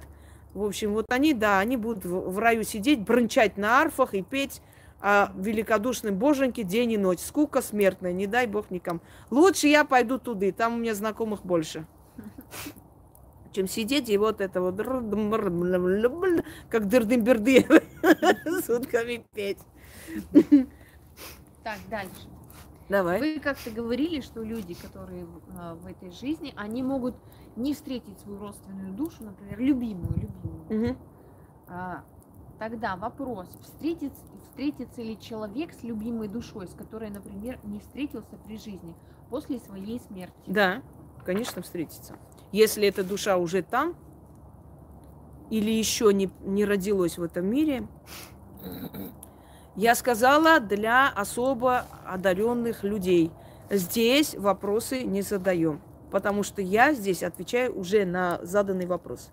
Так, откройте мир духов, там, да, э, потом все, все о мире духов называется меня лекция, где я объясняю вам, почему люди всю жизнь ждут свою половинку, им, почему люди стремятся в определенный век – у них тоска, вот бы мне в таком веке жить и так далее. Люди рождаются один раз и уходят отсюда один раз, они больше не возвращаются. Как э, есть такая грузинская поговорка, ты не петрушка, чтобы по, по третьему разу перерождаться в этом мире через свои корни. Они уходят э, один раз и приходят один раз. Почему, как, это долгий вопрос, я там в этой лекции объясняю. Если эти души пришли в этот мир э, в одно и то же время, они могут быть разные по возрасту, это не имеет значения, но они пришли, одно поколение, да, они друг друга найдут. Э, некоторые говорят, вот почему тогда вот так получается, например, в основном люди женятся на своей национальности, да, ну, стараются, чтобы и культура ближе, и языковое, да и живут в одной стране, да вообще в одном дворе могут познакомиться. В основном. Как это понимать, если, например, мы говорим, что души приходят, и они увидят друг друга, встречают те души, которые там друг друга любили. Но, а их и отправляют таким образом, чтобы э, как бы создать ту ситуацию, чтобы они встретились. Они могут быть люди одной нации. Ну, конечно, и другие нации бывают, что сходятся, я не говорю, но в основном люди, как правило, э, как правило, люди женятся на своей национальности, потому что им это ближе – и культура ближе, и религия ближе, и много чего. Э, их так и отправляют в этот мир, так, чтобы они имели больше возможностей, больше шансов быть вместе. Но если человек не нашел свою половину, ну, может быть, и был счастлив где-то там, да, со своим мужем или женой. Уважал. Да, то есть не, неплохо жил, но и не, не испытал ту самую любовь, которая называется роковой. Ой то после, когда уходит, если та душа, которая его любила, уже, уже жила свою жизнь в других веках и уже там ждет, то встречаются. Если душа уходит, а та душа еще пока жива, ну, конечно, умрет и встретится там. Ну, так грубо говоря. Рано или поздно они там встречаются, да. Да, еще раз да. У этих э, душ есть э, связь. И эта связь вечная. Вот поэтому говорят вечная любовь. Да, она вечная. Реально вечная, так же, как и душа вечная. Понимаете как? Вот смотрите, когда человек жил нормальной человеческой жизнью, не обязательно, чтобы он был там мировой знаменитостью или, не знаю, меценатом, еще кем-то. человек жил достойной жизнью, то есть он не нарушил вселенские законы. Он, когда уходит, кто его помнит? Дети, внуки, правнуки. Ну, предположим, правнуки, да, уже про правнуки так просто знают, что там была какая-то да, такая да. бабушка и все. Но они же помнят, они же от него, от нее родились. У них э, ее черты, ее характер где-то. То есть она продолжается в них. Эта энергия ее рода все время поступает к ней. И эта душа в пространстве, в своем месте обитает. Если человек жил жизнью скота, был такой, э, было такое некое существо, Авдос, Авдотка он себя назвал, мужик такой маленького роста, э, который вырос у бедной матери одной, потом она, э, в общем, у нее там что-то случилось с психикой, она начала его мучить, в общем, и так далее. Так вот, вот этот Авдотка, просто говорю, э, типичная, типичный пример дерьма человеческого. Он вырос и всю жизнь по зонам, по тюрьмам – значит, везде э, грабежи, убийства, разбои и так далее. А потом так получилось, что мальчик исчез, который со, со своей овчаркой гулял. Мальчик исчез, нашли мальчика и овчарку. Убитая овчарка и мальчик. Дальше, дальше. В конце концов, эту тварь нашли. И знаете, что он сказал, как он убил этого ребенка? Он подошел и, значит, и сказал, мальчик, дай мне свою собаку собаку можно сожрать. Он так сказал, и мальчик вступился за свою овчарку, Альфу. Значит, мальчик не дал собаку. И он ударил этого ребенка камнем несколько раз по голове, потом собаку убил. Э, и, в общем, вот этот Авдотка, его много чего, топором там разрубил старуху, все такое. Вот смотрите, вот такое ну, животным назвать не хочется как-то, да, животных тоже оскорблять. Угу. Реально оскорблять не хочется. Это не то, что там крылатая фраза. Реально животных оскорблять не хочется, потому что животные такие вещи не делают, они не способны на это. Э, звери убивают, когда голодные, или когда им угрожают, или детенышам. Но зверь никогда не убивает просто так. Выйти, получить удовольствие от убийства. У зверей нет понятия насилия, а у, у человека есть. Так вот, э, его расстреляли, естественно, в советское время. На его совести, ну, доказали 25 убийств, там, может, и больше. Вот это животное расстреляли. И что вот с его душой случится? Его душа уходит в мир теней. Есть злой мир теней и есть э, называется царство зла. Откройте, да? Яма, которая, как она там? Э, черная воронка вот. Вселенной. Ты раб или свободный, это лекция, я там объясняю, куда уходят. На три части делится, потом мироздание, да, устройство мироздания, полное объяснение. Ворота зла. А питается ли душа этого Авдотки? Питается отрицательными э, эмоциями. То есть мы же, если помним об этом человеке, что-либо говорим, то что мы говорим? Мы говорим, что этот человек э, принес зло. То есть мы, естественно, этому человеку не даем э, энергию, мы не питаем его никак. Не получая энергию, душа постепенно утончается, он превращается в призрака. И он как бы подвисает между мирами, то есть он мучится. Не, по, не получая э, свою, как бы сказать, энергию, которая положена ему для питания, да, он становится мытарем. Вот это и есть э, неупокоенная душа, мытари. То есть для них нахождение в этом мироздании пытка. Да, да, да. И чаще всего, чаще всего эти души, вот когда они выходят на фото фотографии, почему-то они всегда страшные, да, угу. с такой гримасой страданий, потому что им неудобно, то есть некомфортно в этом мироздании, они не ушли на покой, они неупокоенные. А второй момент, еще раз, наверное, нужно будет мне по новой обновить. Я один раз во время прогулки вам рассказала э, ночные дозоры. Ночные дозоры, дневные дозоры, что это такое? Это души, которые, ну, то есть провелились средней тяжести, понимаете? Им дается определенный срок пройти вот этот э, чистилище. Вот это есть чистилище. Им говорят, ну, если так грубо говорить, э, бонусы собирают – им говорят, чем больше сделаешь добрых дел, чем больше людям поможешь, живым людям, тем быстрее твой срок вот э, наказания окончится, и ты уйдешь на покой. И вот души стараются. Вот почему я вам говорю, откуда это выражение? Кто-нибудь помогите, когда люди знают, что никого нет рядом, но они кричат пустоту. Потому что у нас есть подсознательное ощущение, что кто-то все-таки нас слышит. И эти души, как они помогают? Они могут, например, явиться человеку посреди дороги, да, и сказать там, не ходи туда, и исчезнуть. И человек испугается и действительно не пойдет. Потом окажется на следующий день, что там маньяк был. Вот я рассказывала свой случай, когда я шла с большой суммой денег, да, и тогда не было и почты, и карт не было. 2000 э, какие-то годы. Я возила эти дельфинарии, эти театры, цирки вот по всей России. И мне отправляли на почте большую сумму. Я должна была снимать квартиры для артистов, все такое, оплачивать все это.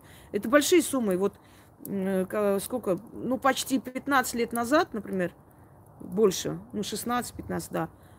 Вот те же самые 50 тысяч, это большая была сумма, это можно было машину ну, купить. И поэтому я их брала. сейчас можно машину. Да, да. Я их брала, например, и на почте всегда есть такие, которые дежурят. Так получилось, что я вышла по делам туда-сюда, и уже практически под, ну, под вечер возвращаюсь, э, темно, и вот парень за мной ходит. И он уже начал приближаться, я у него увидела вот клинок. Ну, может, как говорят, у страха глаза великие, может, мне показалось, но сверкнуло что-то у него в руке. Ну уж он точно не пришел спрашивать, как пройти в библиотеку. Он ко мне подходил, я это поняла. Он понял, что у меня деньги в сумке.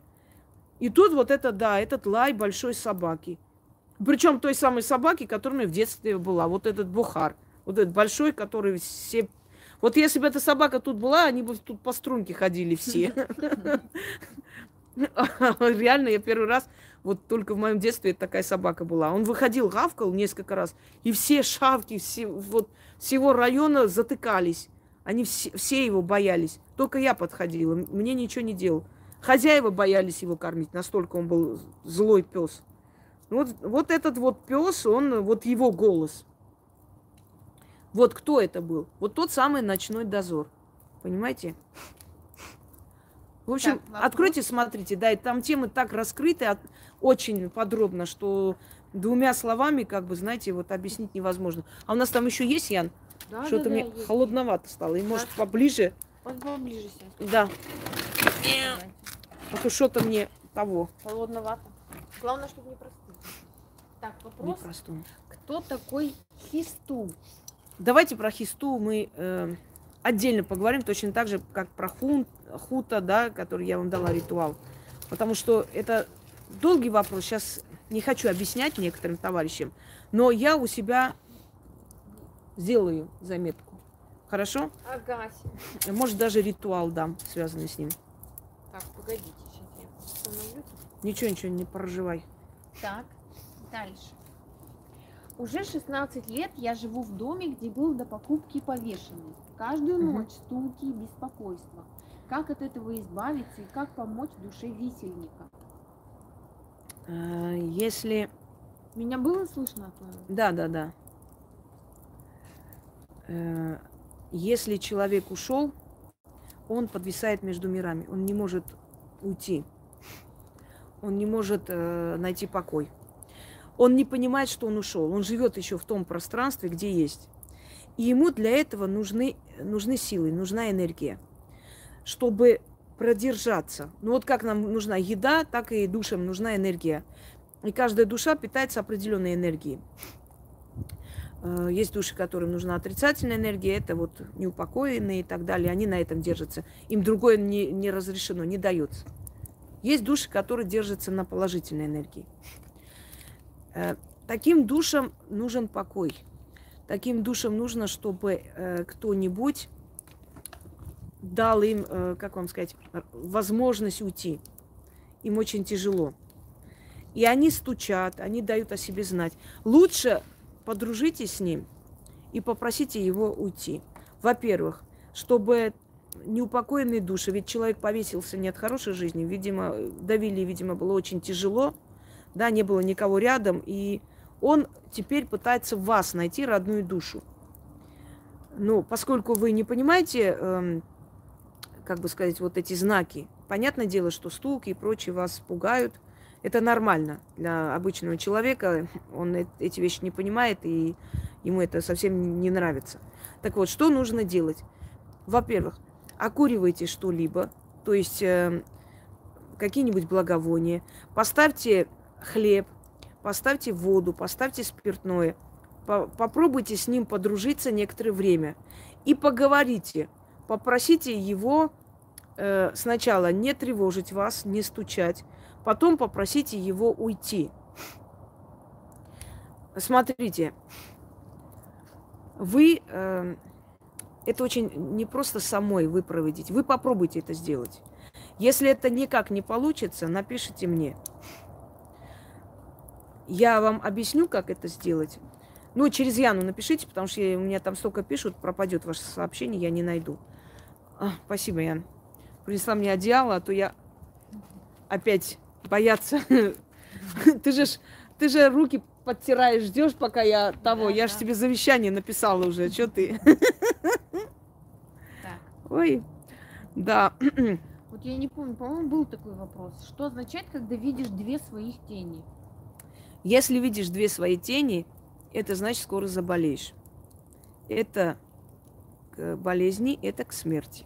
Чтобы вы знали. И не обязательно смерти от какой-либо ну, серьезной причины. Эта смерть может быть и внезапной. То есть это предупреждение. Если бы духи не хотели вам помочь, они бы вам не показывали, просто поставили бы перед фактом. Это предупреждение. Одна тень – это вы, вторая тень – это тот самый дух смерти, который за вами пришел. Поэтому вам нужно отчитаться себя. То есть вы сами не отчитать. Есть сильная начитка, попробуйте провести. Вообще такие вещи начитывают ведьмы. Я всегда говорю людям, э, это такая вещь, которая воспринимается на веру. Понимаете, как вам сказать? То есть вот, например, если человек болеет – а, ты начинаешь помогать, исцелять и прочее, э, через некоторое время он уже на себе чувствует перемены. Он знает, что он болеет и чувствует перемены. Но когда у человека вроде все хорошо, и вот такие определенные вещи случаются. Монеты падают э, на кладбище, когда идет чистить, он место себе купил. Э, ключ падает, значит, открывает дороги смерти. Что еще? Две тени видит – стук в окно, стук в дверь. То есть в скором времени быть беде. И тогда люди бегом шли к ведьме отчитать себя. То есть это еще не случилось, но это может случиться. Я всегда говорю таким людям, если хотите, можете подождать, пока у вас эта беда случится, чтобы вы уже как бы э, со стопроцентной уверенностью сказали, да, точно, это не просто так приходило. Понимаете? Двойника, да, своего видеть. Вообще зайти на кухню, видеть кого-нибудь из своих близких, а потом раз, и это видение исчезло. И этот человек скоро умрет. Который увидел? Нет. Которого вы увидели. Если а. своего двойника видеть, да, он сам уйдет. А с Екатериной Великой случилась такая вещь. Она... Э, нет, ночью, значит, э, караульные видели, как императрица при всем параде, значит, где-то два часа ночи, прошла мимо них и пошла к тронному залу. И один из них немножко усомнился, не мог понять, что происходит. Все-таки на всякий случай решил проверить. Зашел в опочивальню, позвал служанку и попросил доложить ее императорскому величеству, то есть императрице, да, что только что они видели похожую на нее женщину. Служанка пошла, проверила и сказала, что она спит. И от этого шума разговора Екатерина проснулась и спросила, что происходит. Ей объяснили, что вот только что увидели другую Екатерину, то есть другую императрицу. И есть подозрение, может, кто-то э, решил так подшутить, э, зло и так далее. В общем, ну, всякое. И тем более она сама незаконно занимала этот трон. И, естественно, у нее сразу появился страх, мало ли кто на ее место метит. И все дружно пошли туда. Значит, э, дворцовая стража, и все они зашли в тронный зал и увидели, как на троне сидит Екатерина Великая. И тогда один из стражников сказал, кто ты, дерзкая женщина, вы, что вы себе позволяете, что вы смеете надевать, э, значит, парик и атрибуты императрицы – и сидеть на ее месте. Немедленно оттуда уходите. И та посмотрела в лицо Екатерины Великой и громко засмеялась. И исчезла, растворилась. И тогда императрица сказала, это моя смерть пришла за мной. Буквально через три дня ее ударил инсульт. И она умерла. Э, ключи, я вам объясняю, ключи, когда падают на кладбище, они просто падают. Если просто падают, тоже не очень хорошо. Это значит, что то место, где вы живете, вас не любят. Поэтому вам нужно очистить это помещение. Поэтому все время вам намекают. А если, э, значит, э, на кладбище, это нехорошо. Нужно отчитывать. Ну, можете, конечно, ждать этой трагедии, а можете отчитывать. Если вы верите, доверяете этому человеку, если вы знаете, что это тот человек, который просто так ничего не скажет, зачем ждать беды? Но если хотите ждать беды, можете ждать. Ну, в этом вопросе никто вас заставить не может, вы сами решаете. Слушаем дальше. Есть традиция на месте внезапной гибели вешать венки или ставить памятники – у нас в городе вдоль дорог висят венки или стоят искусственные букеты. Это как-то негативно действует. Одно угу. дело, когда на кладбище, но зачем это видеть всем в населенном пункте? Вопрос. Откуда пошла эта традиция и для чего? И нужно ли это делать? А, во-первых, скажу, что иногда такое ощущение, как будто мы ездим по, по кладбищу. Вообще ненавижу вот это, если честно. А, нужно ли это делать? Нет. Знаете почему? Э, родственники привязывают души к тем местам, где они погибли. Они не дают ему идти. То есть душа и на кладбище, где тело его, и там, где погиб. Они вот между этими местами вопросы, караул, спасите, милиция. Они, может, Вопросы, пришли. пожалуйста, задавайте отдельно. Я уже не знаю, что сказать. Вопросы не в эфире, а на WhatsApp не лично. Да. Теперь, эти места, они пропитываются трагедией, болью и настраивают на новую трагедию. И туда селятся духи смерти. Поэтому на том месте, где один раз была авария, будет еще, еще, еще. И не только потому, что там нехорошее место, а еще потому, что люди сами это место сделают нехорошей эти все кресты, венки и прочее, прочее, оно там не должно быть. Во-первых, он настраивает э, водителя на аварию. Ну, каково? Вот едет водитель и смотрит, везде Правда, венки, везде эти. Он думает, здесь погибли люди, здесь что-то случилось. У него внутри уже страх. По неволе он может руль повернуть не туда, понимаете? Вот даже такое бывает. Да, открывается нехороший портал. Портал смерти. И эти души неупокоенные постоянно там являются. Я в Татарстане была где-то 15 лет назад. Ехала по дорогам Татарстана, очень красивая природа, вообще красивая. Я до сих пор помню вот э, этот татарский акцент. Вот говорите, откуда я знаю все народы, совсем. Да я везде путешествую, везде была. Я все вот весь колорит вот народов знаю. Они так быстро разговаривают. Они очень быстро разговаривают, во-первых, а потом Чална, Чална, кто-то едет, Чална! Это, оказывается, набережные Челны. То есть вот Чална едет кто-нибудь. Э, какой еще? Блин, и бабушки, которые заходили в автобусы, у них такой вот мелодичный, они тянут. Татары тянут слова. Но это не те татары, которые здесь живут, они уже обрусевшие. А вот там прям тянут слова. Они любят тянуть каждое слово. Э, что еще там было? А автобус едет до Чалны. Я говорю, блин, ну нельзя говорить, автобус до Чалны едет или нет. Нет, они поют, им нравится так. Так вот, я ехала. Ишак, Ишак. Да, Ишак, Ишак, Ишак тупой. Из кишлака. И так далее. Ну, в общем, да. Но это, это, да, это особенность народа. Тут не хорошее, не плохое, это их особенность, это нормально. Везде, везде свои акценты. Вы не представляете, они очень отличаются. Э, э, и, а цыгане вообще по-другому говорят. Цыгане, они как-то тоже а, поехали, приехали, вот поехали с, с, с Витёем, поехали. Они э, губы вот как бы так вот округляют – и вот, вот так звуки произносят. Это Ставропольский край. Мы поехали, мы приехали, вот, поехали мы туды, приехали батюшка, может, тату вот принес, вот когда я же вам говорила, что я преподавала в цыганском классе, всех собрали цыганских детей, они разного возраста. Зачем это сделал вообще идиотизм? Училка, дай пять. Да, училка, дай пять. Вот прям наглые подходили во время урока, вставали, тогда подходили. Училка, дай пять, у меня скоро свадьба будет. А я говорю, сколько тебе лет?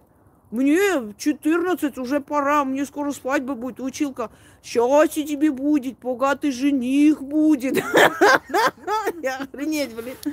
Я уже не знаю, как вообще там этот урок вести. Мне от смеха уже дальше не могла ничего. Я говорю, что вы хотите от этих детей? Не хотят учиться, оставьте их по...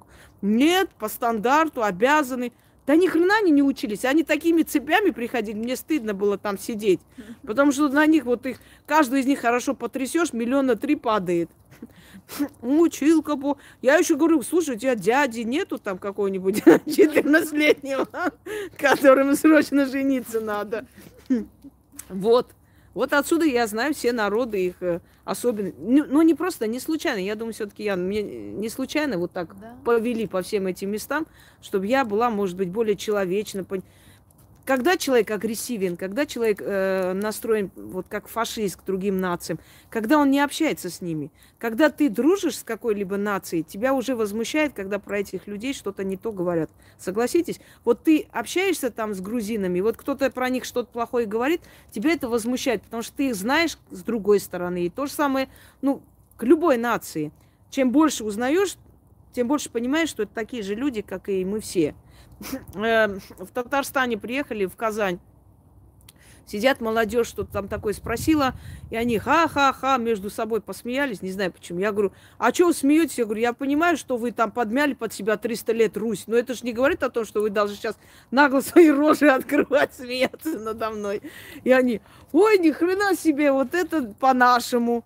Ну, в общем, мне показали все, что мне нужно. Я что-то неправильно произнесла, не помню, и они все посмеялись. Я говорю, я понимаю, что вы 300 лет под себя под, помяли Русь, но извините, блин, это не говорит, что вы должны сейчас... Мы давно отыгрались. Да, рот свой открыть. Как говорится, только Орда побеждала, да, а сейчас Орда в составе Руси. Ну вот недавно с Орды сказали, очень даже нам нравится. Они не против. Кстати, Казань, знаете, что означает в переводе? Э, когда возвращались ханы из походов, они варили в большой, в, ну, в общем, большом казане. Это, ну, это казан, в общем, ну, это с, тур, тюркского языка, да, да, это кастрюля большая. Варили мясо, вместе ели, праздновали. И отсюда вот это место, вот Казань, э, жители Казани, это жители Волс, Волжской Булгарии, это жители, э, у них есть и финская кровь, кстати говоря. Вообще, если честно, в Татарстане просто это э, абсолютно русские, говорящие, говорящие на татарском языке. Вот все, все, что я скажу. Просто некоторые почему-то представляют, что сейчас, вот знаете, как татаро-монгольские иго, сейчас зайдут в Татарстан, там все, э, значит, азиаты, все ходят с этими башлыками на башке, все э, с ханскими бурдюками. На самом деле там обычные люди, как мы с вами, а, а, абсолютно обрусевшие. Светлые, блондины, больше блондинов, чем в Татарстане, вы нигде не увидите. Это абсолютно русский народ, говорящий на татарском, и все. Ну, они уже, пере... конечно, извините меня, со всех селений, всех красивых баб украли, еще... Так что, как говорится, пришли вы черные маленькие, стали вы блондины высокие, голубоглазые. Такая вот жизнь. Дальше. Дальше. В Украине есть такой обычай. Через неделю после Пасхи обязательно надо идти на кладбище и поминать усопших. Это выглядит как массовые гуляния на праздники. Угу. На могилах накрывают столы с закуской и спиртным, угощают всех, море цветов и венков на могилах. Считают, что умершие прямо радуются такому упоминанию. Угу. Погост, где должно, должно быть тихо, спокойно, превращается в массовый праздник. Правильно ли это? Правильно. Если вы сегодня пойдете на погост и массовые гуляния откроете, вам будет хреново, потому что это не тот день. А есть определенные дни, когда мертвые идут есть или обедать живыми. Ну, То есть им нежелательно, да, спиртное, нежелательно, конечно, крики, нежелательно танцы, шманцы и дискотеки. Но такой обычай есть не только у украинцев, такой обычай есть у армян, такой обычай есть у езидов, у грузин. Накрывают прямо на кладбище, там едят, пьют раз, э, и так далее. То есть они вместе с мертвыми это празднуют. Блин, самоубийцы летают. Да, у нас сейчас разрешили и очень много вообще аварий именно на этом, на мотоциклах. Страшно, конечно.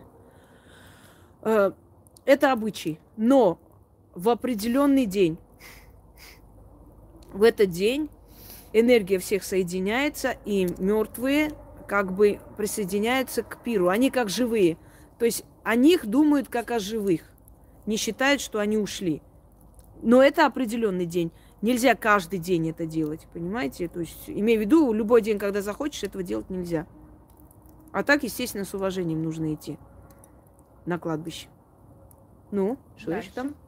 У нас в Нижнегородской области есть такой старинный обряд. Когда есть в доме покойник, вывешивают на угол дома кусок белой ткани, и висит она до 40 дней. Называют это искосина или укосина. Хранится потом эта тряпочка в семье. Если у человека суд, то надо укосину с угла чужого дома своровать и идти на суд. Непременно выиграешь. Очень прошу уважаемую Ингу осветить этот обряд или объяснить, зачем так делают. Очень интересно. Я уже говорила. Да? Может, я, я, нет, я как-то говорила, когда я рассказывала о мертвых, о все, что остается от мертвых и так далее.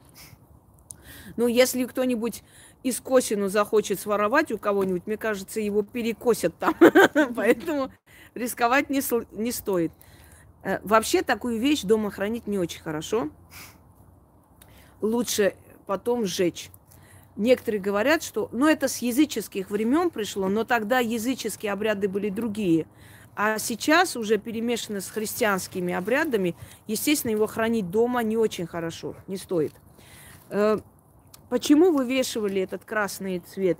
Это как бы э, определенное обозначение, это как защита, чтобы духи знали, что здесь покойник, то есть что здесь открытый портал, но э, им нельзя, это как рубеж. Ну вот как волкам вывешивают вот эти вот красные флажки – за который они перешагнуть не могут. То же самое здесь. То есть белый цвет определенный, показывающий, что здесь новая покойная душа, но не их территория, это не могила, это дом. А потом его выносят, и эту искосину, естественно, через некоторое время забирают, когда уже срок прошел. Существуют ли с ним э, всякие обряды? Да, вот как раз и про суд, и не только суд, и лечение смертельных болезней с ним происходит. Находят у кого-то, покупают, просят, берут, крадут, не знаю, приносят ведьме, и потом она с этим э, вытирает лицо э, смертельно больного человека, сжигается определенными словами и так далее. Это все используется в магии, в жречестве. Магия что это такое? Магия это Э, поверие, жречество. То есть это обычная жизнь того времени, которая со временем вошла под запрет и стала как магия. Так. Дальше. Угу. Мне не всегда удобно делать ритуалы из-за моих домашних. Муж, муж так вообще скептик, верит только в себя. Уже крутит у виска, а, а у нас есть баня на территории. Могу ли я там делать ритуалы? Не будет ли дух банника сердиться? Он достаточно злой дух? Значит так, первое. На вопрос, почему волки боятся этих флажков, они считают, что это огонь. Они боятся красного цвета, потому что красный цвет им напоминает огонь. Вот поэтому они боятся. Это мне объяснил охотник. Но если волк один раз перепрыгнул через этот красный флажок, больше его стая никогда не будет бояться вот этих флажков. Вожак прыгнул и пошел.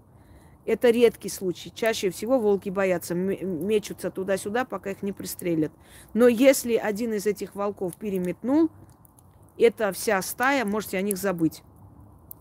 Больше, э, больше вы над ними, в общем, ничего сделать не сможете. Это и в жизни также.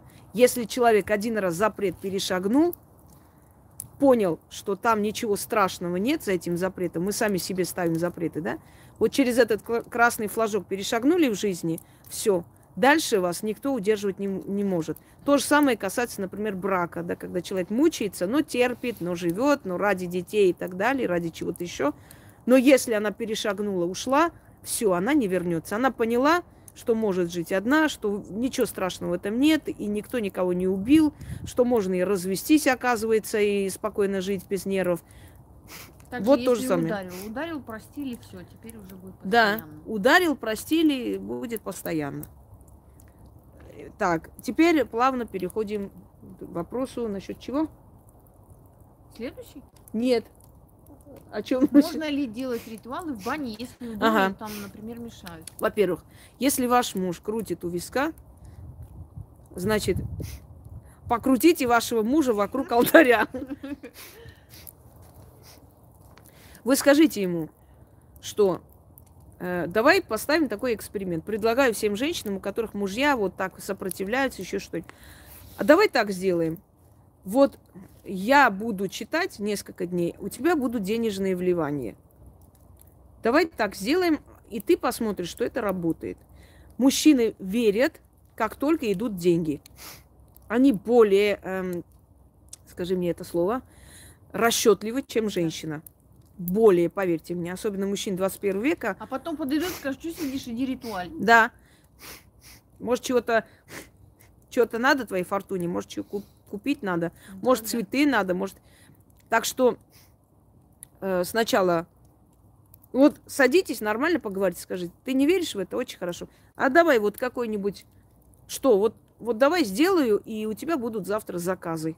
Ты поверишь? Но если он и после этого скажет, я не верю, значит, ему пошел бы он лесом. Значит, он дурак дураком. Но в бане делать такие ритуалы нельзя. К сожалению, нельзя, потому что в бане вообще иной дух. Там э, чистку можно сделать. Там можно сделать Ритуал баннику. баннику, да. Чистки можно сделать в бане. Там все плохое скидывается. Но денежный ритуал там делать нельзя.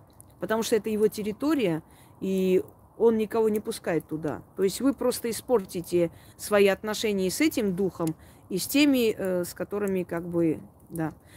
И вообще, помните, да, я вам говорила, если ваш муж жалуется на ваш вес, что вы стали толстые, то киньте этого доходягу нахер и выберите нормального мужика, который вас может донести до постели на руках. Так что,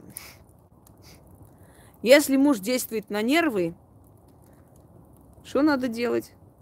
Рядом лес, лопата, Да. веревка. А если болото, вообще повезло. Вообще красота. А можно еще мешок этой хрени купить, посыпать туда и до свидос. Так, дальше. Страшная я женщина. Но я думаю, что это и, как говорится, и бесплатно, да, и меньше хлопот, и по судам ходить не надо, и делить не надо ничего. Все поделено. Нет, конечно, просто посылайте такого человека. Нет, ну, разрушать семью не стоит, уважение должно быть, конечно, друг другу. Есть же семьи, которые один мусульманин, а а Вот другая именно. христианка. Ну, какое-то уважение существует к, собственной вере. Люди по-моему. просто не вмешиваются, как бы, вот эти духовные вопросы друг друга и живут нормально. Если человек откровенно издевается, поверьте мне, дело не в ритуалах.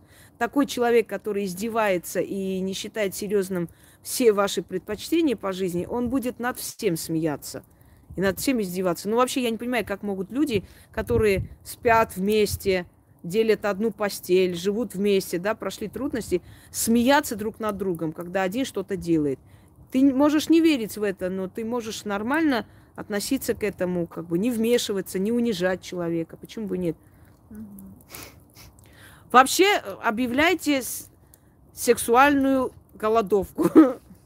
Вот так вот женщины, эм, это, э, скажите мне, Манипулируют. не-не-не, ямайки, женщины Ямайки добились э, равноправия, добились принятия законов для женщин именно этим. Они, все женщины Ямайки объявили, э, значит, вот этот флешмоб того времени, сказали, что они будут отказывать своим мужьям до того момента, пока мужчины вс- всей Ямайки не пойдут, не проголосуют за этот закон. Мужики выдержали две недели, больше не смогли. Хорошо, они не в Америке, а то в Америке вы все стали светло-синими. Да, вообще был бы ужас. Помнишь фильм старосоветский, как казаки э, хозяйство вели? Когда бабы обиделись и ушли, хутор оставили с детьми им и ушли. И они там бедные с ума сходили, не знали, что делать. И коршун цыплят унес, и корова попала в это в трясину, и дети орут, и плачут, и не постирано.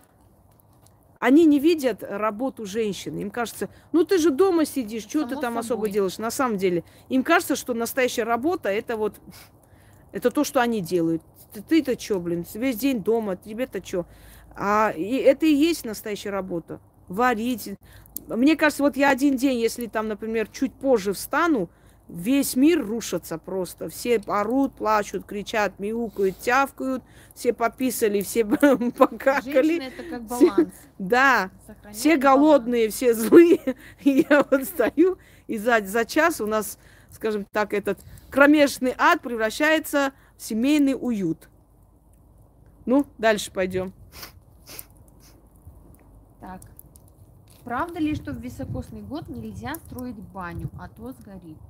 Правда, в високосный год вообще нехорошо никакую стройку затеять. Это правда. Высокосный год, он вообще для начала каких-то там работ, э, открытия фирмы, он очень неблагоприятный. Он сам по себе год убыльный. Так что в такие годы, как правило, войны, все войны, которые были и приходились последние годы, это все высокосный год. Мы этот год ждем, конечно, с ужасом. Как говорится, спасибо тебе, 2020 год, что ты умотал. Это было, это было, мы тебя будем помнить вечно. Ну? Хотелось бы услышать мнение Инги на тему дерева сефирот. Что она про это думает? Это запиши, Ян, напомнишь, и я вот это все буду отдельной лекции рассказывать. Это долгая история. Просто это теология, мифология. О таких темах нужно отдельно рассказывать. Здесь лучше вот э, бытовые вопросы. Я живу на севере, в нашем крае часто случается северное сияние. Угу. Может ли Инга что-то рассказать об этом явлении? Это что-то особенное? Может, возможно, в это время сделать какое-то обращение к богам? Или просто это обычное природное явление? Может рассказать, потому что я жила в ком... коме. Не в коме, а, а в коме. вот. И там были белые ночи. Причем я сижу, жду, жду, жду, когда будет темно, когда спать пойду. Уже два часа ночи что-то не темнеет. Не темнеет. Потом мне сказали, а что такое? Я говорю, а когда ночь будет? Вот ночь. Несколько месяцев, прям вот такая белая ночь абсолютно. Смотришь, прям жуть берет. Знаешь, прям пустынные улицы, как будто э, ядерная война. Люди ушли и просто пусто. Эм, это особое явление считается, что в это время э, как бы солнце, э, солнечный свет очень близок э, к той части Земли, и просто не темнеет, тень не падает на Землю. Как получается, у нас сейчас ночь, в Америке день. Да, э, вот планета повернулась одной стороной к Солнцу, другая сторона во тьме. И вот так вот. А здесь так получается, что он как бы поворачивается, но вот эти вот области, они не, туда не падает тень. И вот белая ночь. Белая ночь Питера, белая ночь э, севера и так далее. Особые ли это дни? Это в основном э, очень сильные дни для, э, как вам сказать, для начинания новых отношений, для жизни. Блин, вот там лицо как мужик с усами. Видишь, Ой, на дереве? Посмотрите. Я вот вижу. внизу, прям а, вот. да, да, вижу. Вот. Я первый раз видела то, что вы говорите, а то обычно Где? не вижу никогда. Вот сейчас я вам покажу. Посмотрите сюда. Сейчас, сейчас, секунду. Здесь четко не покажется. Вот как мужик с усами. Прямо над, над этой. Вот, вот. А вот пальцем покажи. Вот, вот, вот это дерево. Вот. Она вечно так. Ой, я ни, ни хрена не вижу, ничего не вижу. Я реально не вижу, блин, что мне говорить. А сейчас, я сейчас покажу. Видишь? Да. Ой-ой-ой. Это не всегда изображение, это не всегда дерево такое. Иногда они выявляются, потом через некоторое время исчезают. Вот посмотрите. Вот не знаю, блин, видно, нет? Навряд ли тут видно. Потому что сейчас, ну-ка, приближу. Погодите. Да. Вот, вот он. Прямо над забором. Ой, блин, вот это вот вот здесь. Вот. А, да. Блин. Вот пальцем покажи. Палец, блин. Вот. Вот, увидели? Да. Но здесь четко видно, просто это маленькое изображение, оно далеко. Все, пошли обратно, как пошли говорится. обратно. Держите, да. идите. Так, идем. Все. Как у меня бабушка всегда говорила, по нашим бакинским бульварам будем гулять. Это она про наш двор, где тачки, э, виллы, в общем, все что угодно. Вот это был наш Бакинский бульвар. Не знаю, почему Бакинский бульвар. Наверное, в Баку красивые бульвары, я так понимаю. Она там как-то гуляла, наверное. Все, дальше что? Вопрос. Возможно, очень многим нужен. Вопрос о проведении ритуалов здоровья для детей, который Инга дает с учетом возрастных ограничений 15-17 лет. Угу. Моему ребенку 22 года. Он инвалид с детства. Интеллект примерно 6-летнего, 8-летнего ребенка. Не читать, не писать. Э, нарушений в развитии не дали. Ужасно. Понятно, что на этом уровне примерно и останется. Сам ритуал, сами ритуалы для себя не проведет, а раскрещивание тоже. Могу ли я проводить для него ритуалы, когда он болеет от неизвестной болезни, бла-бла-бла? И можно ли как-то его раскрестить, читая за него, так как когда-то, в 20 лет, 20 лет назад, когда возникли проблемы и подозрения, что с ребенком что-то не то, побежали совершать глупейшие, глупейшие действия, э, крещение. И вот и не дали ему раз, развиваться дальше, к сожалению. Раскрещивание каждый человек должен сам делать. Даже если человек таком состоянии, если он способен понять... Он просто не сможет. Ни читать, ни писать не умеет. Эм, раскрестить его нельзя. Никак. К сожалению, ну никак. Даже если человек не может читать, писать, не, невозможно. Вы можете просто э, попросить за него сил Вселенной.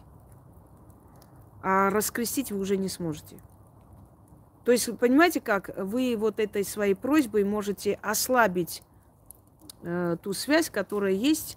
Вы просто, вот самое страшное, что родители, как только узнают, что ребенок болеет или что, идут бегом креститься. И после этого начинается мытарство.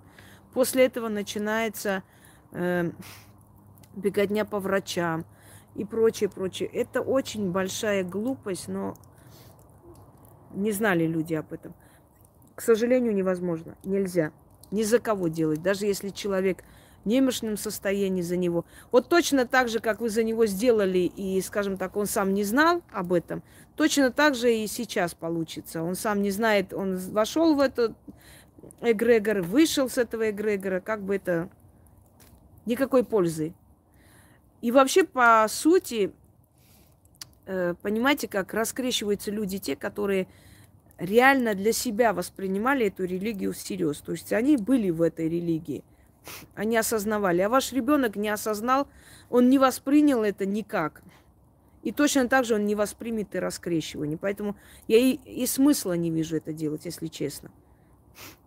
Он как, как не осознал, не понял для себя и не живет по законам этой религии, точно так же он не осознает, не поймет и не выйдет из этой религии. Понимаете? У него нет такой сильной связи, как есть у, ну, да, у людей осознанных. Так что ему даже и нет необходимости это делать. Но за него просить вы можете, потому что не в состоянии. Есть только так. Так, что еще? Как защитить новорожденного ребенка от злых сил, с глаза и так далее? Не показывать в интернете сразу же. Некоторые просто чуть ли не с первого дня фотографии э, выставляют видео эти, это очень легкомысленно и глупо. Не показывайте это. Потому что у ребенка еще нет защиты. А вы уже на весь мир показали. Детей вообще до 40 дней даже родственникам не показывали. А потом чужим людям не показывали до года. Это все не просто так, понимаете? Ничего страшного, еще успейте показать. Ну, ничего в нем такого нет, чего люди должны срочно, немедленно увидеть. Это просто ребенок, обычный ребенок, как и все дети. Да, есть дети такие, ну, ребенок как ребенок, а есть очень привлекательные, глазастые, такие щекастые. Все понятно, вы хотите гордиться, показать, радоваться, но вы тем самым его обрекаете на вот очень нехорошие вещи. с глаз, ненависть, злость. Некоторые не могут родить. Они могут пожелать вам не очень хорошее, если они к вам не очень хорошо относились, а вы родили ребенка, понимаете? Не показывайте раньше времени своих детей. Это во-первых.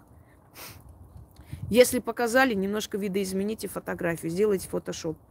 Чуть-чуть поменяйте его, чтобы не было в оригинальном именно в том виде, в котором есть.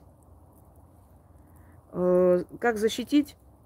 Никак. Вот я вам давала вот эти защиты, заговоры, если ребенок капризничает, если с глаз провести, которые могут родители. Вот это все, да, материнская защита. Но самое э, больше всего я вам объясняю, не показывайте очень маленьких детей, особенно новорожденных, не показывайте никому. Даже человек, э, как вам сказать, который любит, хорошо относится к вам, может сглазить. У меня бабушка, когда приходили, и она отчитывала от сглаза, она говорила, нельзя целовать, весь день нельзя целовать. Никто не должен был, и мама, и папа, никто. То есть не нарушить вот это вот сказанное, защиту, которую она поставила.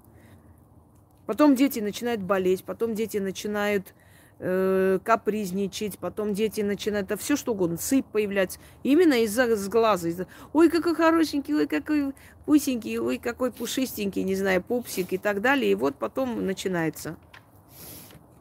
Все. Давайте. Дальше.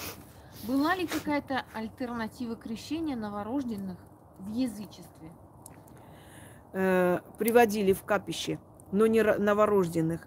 Человеку должно было исполниться 7 лет он приходил в капище вместе со взрослыми участвовать в жертвоприношении, участвовать в благодарении богов, чтобы понять, что это такое. Потом у него было время мужества, 15 лет.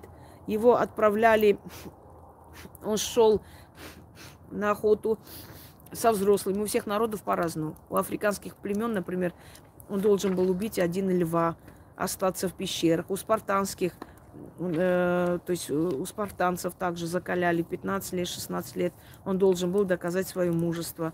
Это был определенный обряд крещения, такого боевого крещения в том числе. Но э, в том, в котором вы понимаете, нет, язычники были разумнее, они понимали, что человек должен осознанно при, принимать любого бога, любую, любую религию, любое учение осознанно сам – и нет такой необходимости водить э, быстренько там кому-то этого ребенка отдать, понимаете, душу его. Они были свободолюбивые более чем и уважали свободу даже врагов, не то что своих детей. Что там еще у нас? Вот еще человек спрашивает. У Инги есть ритуал оберег на серебро, а ритуала оберега на серебро для всех нет берег на серебро для всех. А зачем вам такое надо? У меня есть такие обереги, которые ваше серебро берегут, и ваши трусы, и, и, и ленточки на голове. На все, на все надо отдельно оберег вам. Если хотите оберег на имущество, ну, я вам подарю. Но зачем вам это нужно? Там оберег на серебро. Какой оберег на серебро для колдунов? Я тоже не совсем пойму. Может быть, как-то она там по-другому оберег называется. Но именно на серебро я тоже не помню, честно говоря. Я всякие давала обереги, но, может быть, на имущество, может быть. Ну, напомните, какой там вы нашли. Что-то понять не могу. Может, по-другому называется просто. Так, дальше. Я посмотрела все видео с ответами на вопросы, но свой не нашла. Может, он не такой уж и важный. Я увлекаюсь вышивкой, есть очень много сюжетов интересных, но возникает вопрос, какие изображения можно или наоборот нельзя, чтобы были в доме. Слышала, что изображение сороки нельзя к ссорам и бедности. Возможно, что это все неправда, но было бы интересно, что скажет Инга. Я про птиц уже говорила, что всякие изображения птиц, всякие статуи птиц и прочее простым людям не очень хорошо. Птица – это уходящее это небесная э, энергия, но она уходящая. Птица путешествует, птица улетает, уходит. И изображая птиц постоянно, это значит, улетает ваша энергия, жизненная сила, ваши деньги и все такое. Птиц не очень рекомендую. Да, я уже говорила об этом, что есть вещи, которые дома держать не очень можно. Например, павлин для восточных народов, для езидов, он говорили, что э, Мелектаус, то есть э, главный ангел, появляется в образе большого павлина. Отсюда и э, Таушская область Армении, от слова Тауш, что означает павлин. То есть им можно, их генетика, их энергетика с этой силой, с этим символом взаимосвязаны. А людям севера они могут принести нехорошие плоды, потому что считают, что это глаза демонов. То есть там, где изображение глаз или чего-то еще, туда вселяются определенные духи, которые у тебя вытаскивают жизненную силу и энергию. Вот о чем. Давай. Дальше. В языческих храмах на потолке была дыра. Для чего эта дыра? И надо ли языческие храмы и дальше строить с такими потолками? Надо. Это дыра для того, чтобы, во-первых, благовоние уходило, чтобы проветривалось помещение, чтобы при зажигании всяких трав и прочее это было куда-то ушло. И еще считалось, что вместе с этим окуриванием и так далее уходят еще и молитвы к богам вверх, мольба. То есть, ну, э, некий такой портал, из, откуда выходила человеческая энергия, благодарность, благословение – ну, в общем, запахи, души в том числе, потому что в языческом храме, ну, не отпевали, как в христианском, но там отправляли его в последний путь. И через это отверстие уходила душа, а потом сжигали тело, чтобы душа быстрее поднялась на, наверх. Точно так же надо строить. Даже если мы что-то не понимаем, э, это не случайно. То есть наши предки не просто так что-либо делали. Мы должны следовать их примеру осознанно или неосознанно, но именно так, как они делали. Что там еще у нас? В одном из видео я слышала, что люди, которые рождаются тяжело и уходят также тяжело. Угу. Меня мама рожала очень долго и очень тяжело. Я рожала сына своего безумно тяжело. У нас двоих была целая куча последствий. Вопрос такой, как можно в течение жизни это исправить, чтобы смерть была не тяжелой и возможно ли вообще? Возможно то, что вы вообще обращаетесь к богам, вы уже исправляете свою жизнь, свою судьбу. И все, что было до знакомства с силами Вселенной, э, связано с религией, с той жизнью, с обычаем, поверьем и со всем, что было в вашей жизни, да, для человека, не знающего более древние силы, это все остается в прошлом. Чем больше вы э, узнаете мир богов, тем больше меняется ваша судьба. И, следовательно, меняются и те принципы, по которым всегда жили. Кто тяжело рождается, тот тяжело уходит. Это правда. Я тоже очень тяжело рождалась. Но это не значит, что я уйду, уйду тяжело. Я уйду очень быстро. Почему? Потому что я за свою жизнь эту смерть хорошую заслужила, наверное. Я так думаю. Или я вас убью.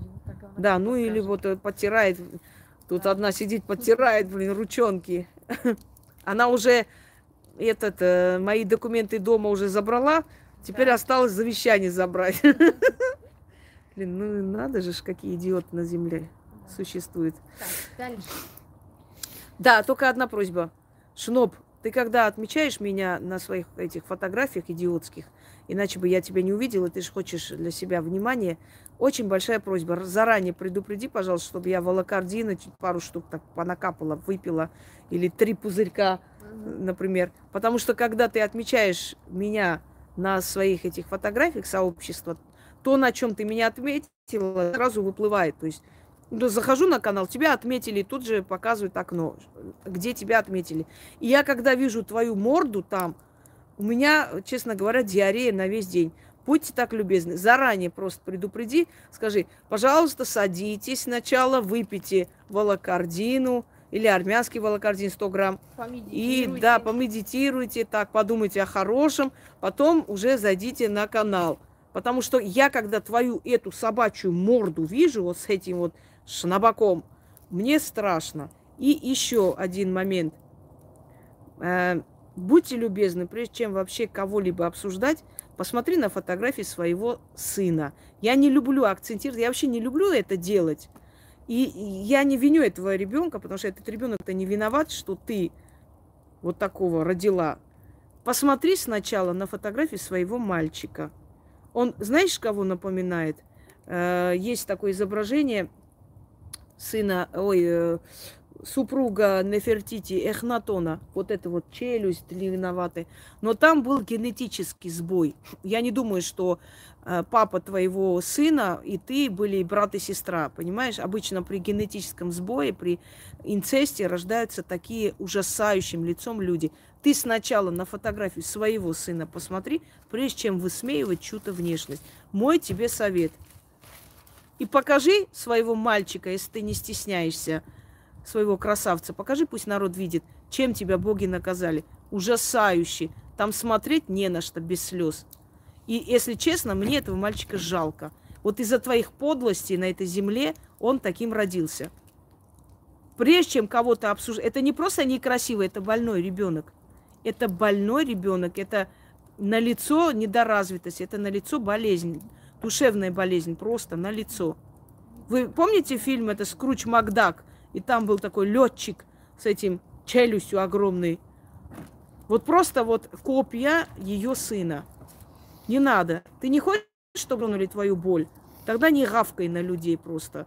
Но я, я всегда вот просто меня удивляло, что вот чем уебищнее баба, тем выше о себе думает. Не суй свою морду в экран и не, не отмечай меня на этих фотографиях, твою мать. Как отключить, я не знаю. Надо зайти посмотреть в этих со сообществах. Как вообще отключить, чтобы я эту морду каждый раз не видела? Мне прям страшно. Ей-богу. Такое ощущение, что я попала в кошмарный сон. Как вот, блин, свой рубильник выставит. И что ты, блин, красавица? Ой, господи. Даже фильтры не спасают. Даже вот 500 фильтров, сделанных фотошопа, все равно не спасают. Ну, страшно. Ну, пощади ты нашу психику. Нам еще не хватало там к психиатру поехать из-за этого. Так, дальше. Все. Да при чем здесь заблокировать? Ирина, вы о чем? Что значит заблокируете? Чем блокировать? При чем здесь блокировать? Это же в Ютубе. Это хэштеги. По хэштегам. Да, да, она отмечает. Я не знаю, если ее канал заблокируем, может быть, не смогут нет. или нет? Не имеет значения. Хэштег это просто как, ну, ну, твою мать, ну нельзя же вот такой вот ужас просто без предупреждения показывать. Люди, когда что-то страшное хотят сообщить, всегда говорят, успокойся, сядь, там Положи и так далее. Да, ножны, да? На всякий случай предупреждают. А тут меня открываешь, вот эта морда, уши вот такенные, нос, блин, сначала нос выходит из подворотни, потом она через полчаса. Ну, в конце концов, пощади ты нашу психику, пожалуйста, будьте любезны, эту морду свою на, мне, меня туда не отмечай. Показывай, где хочешь. Иди вообще работай в туалете, вот это, блин, кричи, занято. Так, дальше. Инга часто упоминает о законах мироздания. У христиан закон действуй и так далее. А какие законы у мироздания? Законы мироздания – это в теме о мироздании полностью там рассказано. Какие законы мироздания? Э, такие же законы мироздания, если вы хотите узнать, это закон совести человека. Они, закон мироздания в совести человека заложено. Понимаете? Голос вашей совести – это есть голос богов в вас. Вот вы хотите что-то такое сделать, но внутри она говорит, ну, не очень хорошо, не стоит, не делай. Ты прислушиваешься, это закон мироздания. Жить по совести. Язычники жили по совести. Вот и все. Те же самые законы, то есть, исходя из законов мироздания, мы, собственно, и создали все законы человечества, да, не воруй, не убей и так далее, и так далее. Это и есть законы мироздания. Оно вложено, заложено в нас, и оттуда мы и создали другие законы, которые нам помогают. Что ваш свет горит, наверное, опять собака. Да, да голодная ходит. Так, дальше. Угу. Сейчас во многие тренинги, как в бизнесе, так и э, личностного роста, стали включать медитации. Хотелось бы узнать мнение Инги на этот счет. В медитациях надо вдыхать позитив из пространства, выдыхать негатив из себя, представлять, что у тебя выросли корни, и ты угу. тянешь энергию из недр земли. Или поток энергии тебя очищает. Как-то пугают меня такие упражнения, хотя другие аспекты, что касается профессионального или психологического обучения, качественные. но вставляют медитации и визуализации. И тут хотелось бы услышать комментарий знающего человека. Значит, комментарий знающего человека напоминает мне одну женщину, которая давала ритуалы на удачу. Денежную, да. Э, денежный ритуал. Берем какой-то там порошок, мажем на свечу, зажигаем и представляем, как деньги к нам идут. Прямо от бедра. Вот они идут к нам. Деньги друг за другом. Мы представляем, какие мы богатые, какие у нас машины, квартиры, дачи. Вот мы это все представляем, и мы все это получаем. Вот это одно и то же. Сесть, представить, как корни растут, как жопа растет, как все тебя очищают, как все это вот представлять. Я не знаю чего. Знаете, сколько хочешь представляй мужика рядом, ты не забеременеешь от того, что ты его прям представила во всех деталях. С ним надо переспать. К сожалению или к счастью, не знаю, как уж сказать, но представить его это тебе ни хера не даст. У кого-то сильная фантазия, у кого-то слабая, сидят, представляют. Но не помогает это все на самом деле. Это вообще ни о чем. Да, позитив, все прекрасно, но этот чрезмерный позитив тоже ненормальный. Человек должен не страдать, и мучиться, и смеяться. Это все нормальные, здоровые эмоции. А то мы будем ходить 32 зуба, как тупые американцы, везде улыбаться. На похоронах стоят возле гроба, все улыбаются, 32 зуба. И вот машут руками. Все счастливые, радостные американские граждане. Понимаете, о чем речь? Мы должны быть живые люди. Не заставлять себя как роботы что-то представлять. Как мы можем получить то, что мы хотим? Просить у Вселенной. Мольба, просьба, ритуал, заговор, шепоток. Зазыв. Мы зазываем э, из пространства то, что нам хочется. Мы говорим, дайте мне это. Вот я хочу, чтобы... Да, но это формулируется как заговор, грамотно, правильно, по всем законам магии, чтобы оно получилось. И что мы говорим? Например, быть мне как купец, такой же богатый, иметь злато, серебра и так далее, да. Как правда то, что солнце взойдет завтра, так правда то, что я буду в богатстве жить. Одну правду мы э, связываем с другой правдой. То есть одну истину, один догмат с другой, с другой истиной. Солнце же взойдет, но, по крайней мере, пока мы есть, солнце будет сходить. Если солнце не взойдет, и мира не будет, и нахрен нам и богатства не надо. Уже все, до свидос помашемся и улыбнемся. Вот. Это значит, что мы одну истину связываем с другой истиной, усиливаем эту просьбу, мольбу заговором, магией и получаем. Вот мы просим и получаем. Мы говорим, что мы хотим. Мы усиливаем. Чем больше просим, тем сильнее нам дается и так далее. А тут, знаете, вот сядь и медитируй.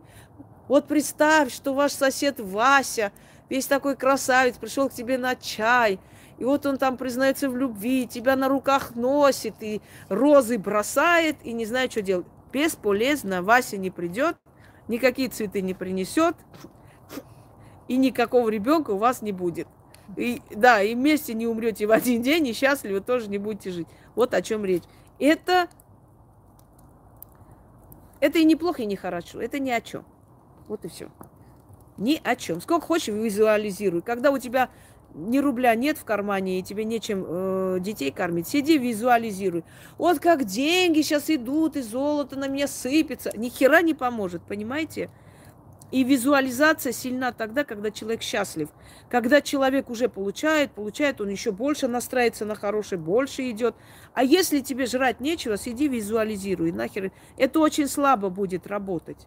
Это долгая работа, понимаете? Это долгие, это годами тренинги, тренировки себя и так далее. Но быстрее всего получается слово.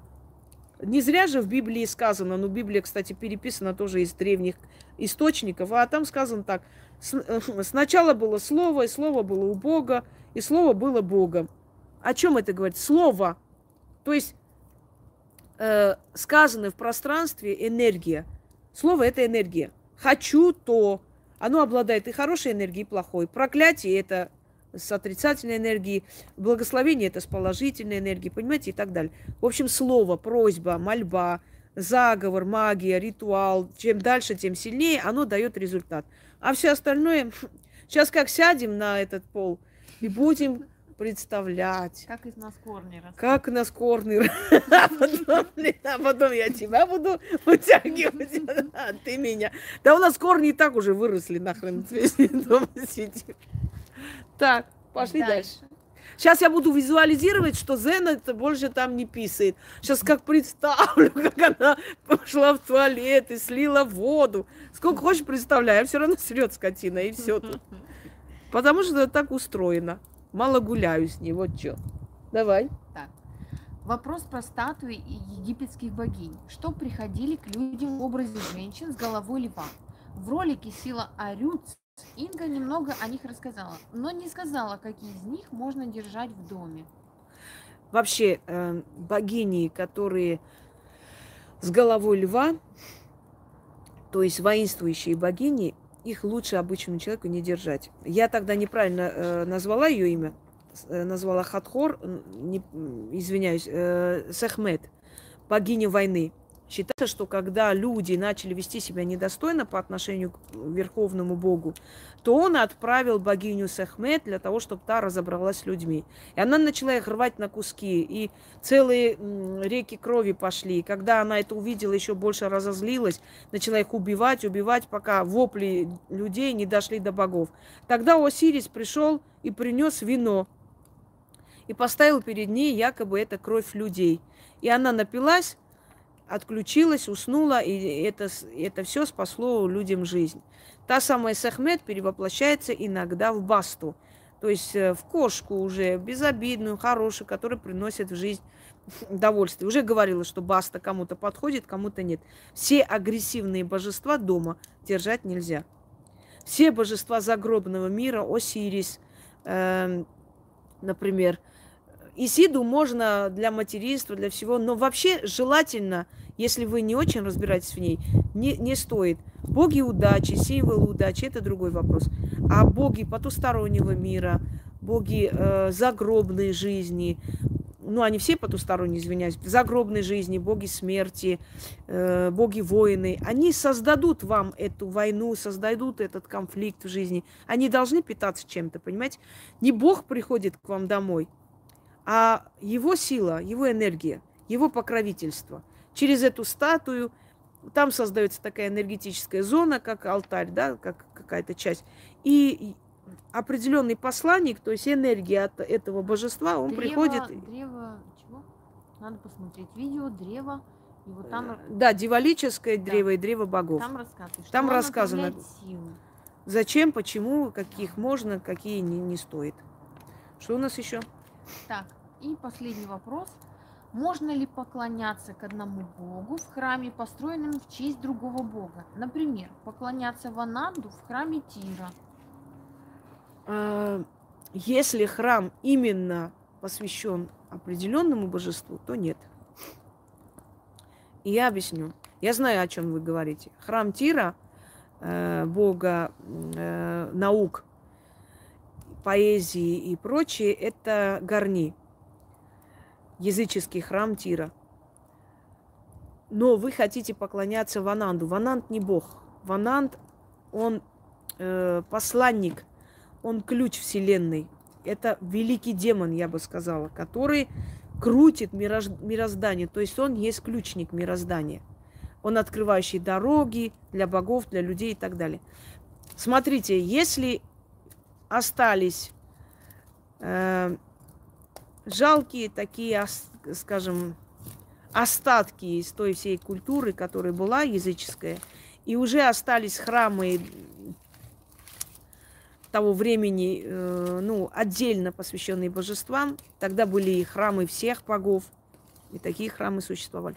Но если вот, к сожалению, они не остались, не уцелели, и остались только те, которые у вас есть, вы можете поклоняться языческим силам всем, в храме какого-то одно, од, ну, одного божества, всем силам язычества, силе язычества, древность. Но отдельно каким-то богам поклоняться в том храме, где, ну, то есть храм, посвященный определенному божеству, то нельзя, вы обидите его. Это его храм, это его место, это к нему шли поклоняться. Но если вы хотите в этом храме, в этом месте силы отправить благодарность, благословение, получить всех богов мироздания, всем богам мироздания, то есть общей этой силе можете поклоняться, потому что он часть этой силы. А вот отдельно идти, это все равно как в доме одного человека пойти и повесить фотографию другого, сказать, вот пускай в этом доме его фотография висит. К чему это? Это же не его дом, правильно? Почему он должен там находиться? Вот, собственно говоря. Все, у нас вопросы закончились. А у нас сегодня длинный эфир. Да, значится так. Э, вопросы задают следующим образом. Пишите, Ян, Яне, да, э, пишите э, вопрос для эфира. Значит, Вася любит меня, или Ваня женится, или что мне делать, какого цвета будут трусы моей тещи, на такие вопросы мы не отвечаем. Посылаем Личные далеко.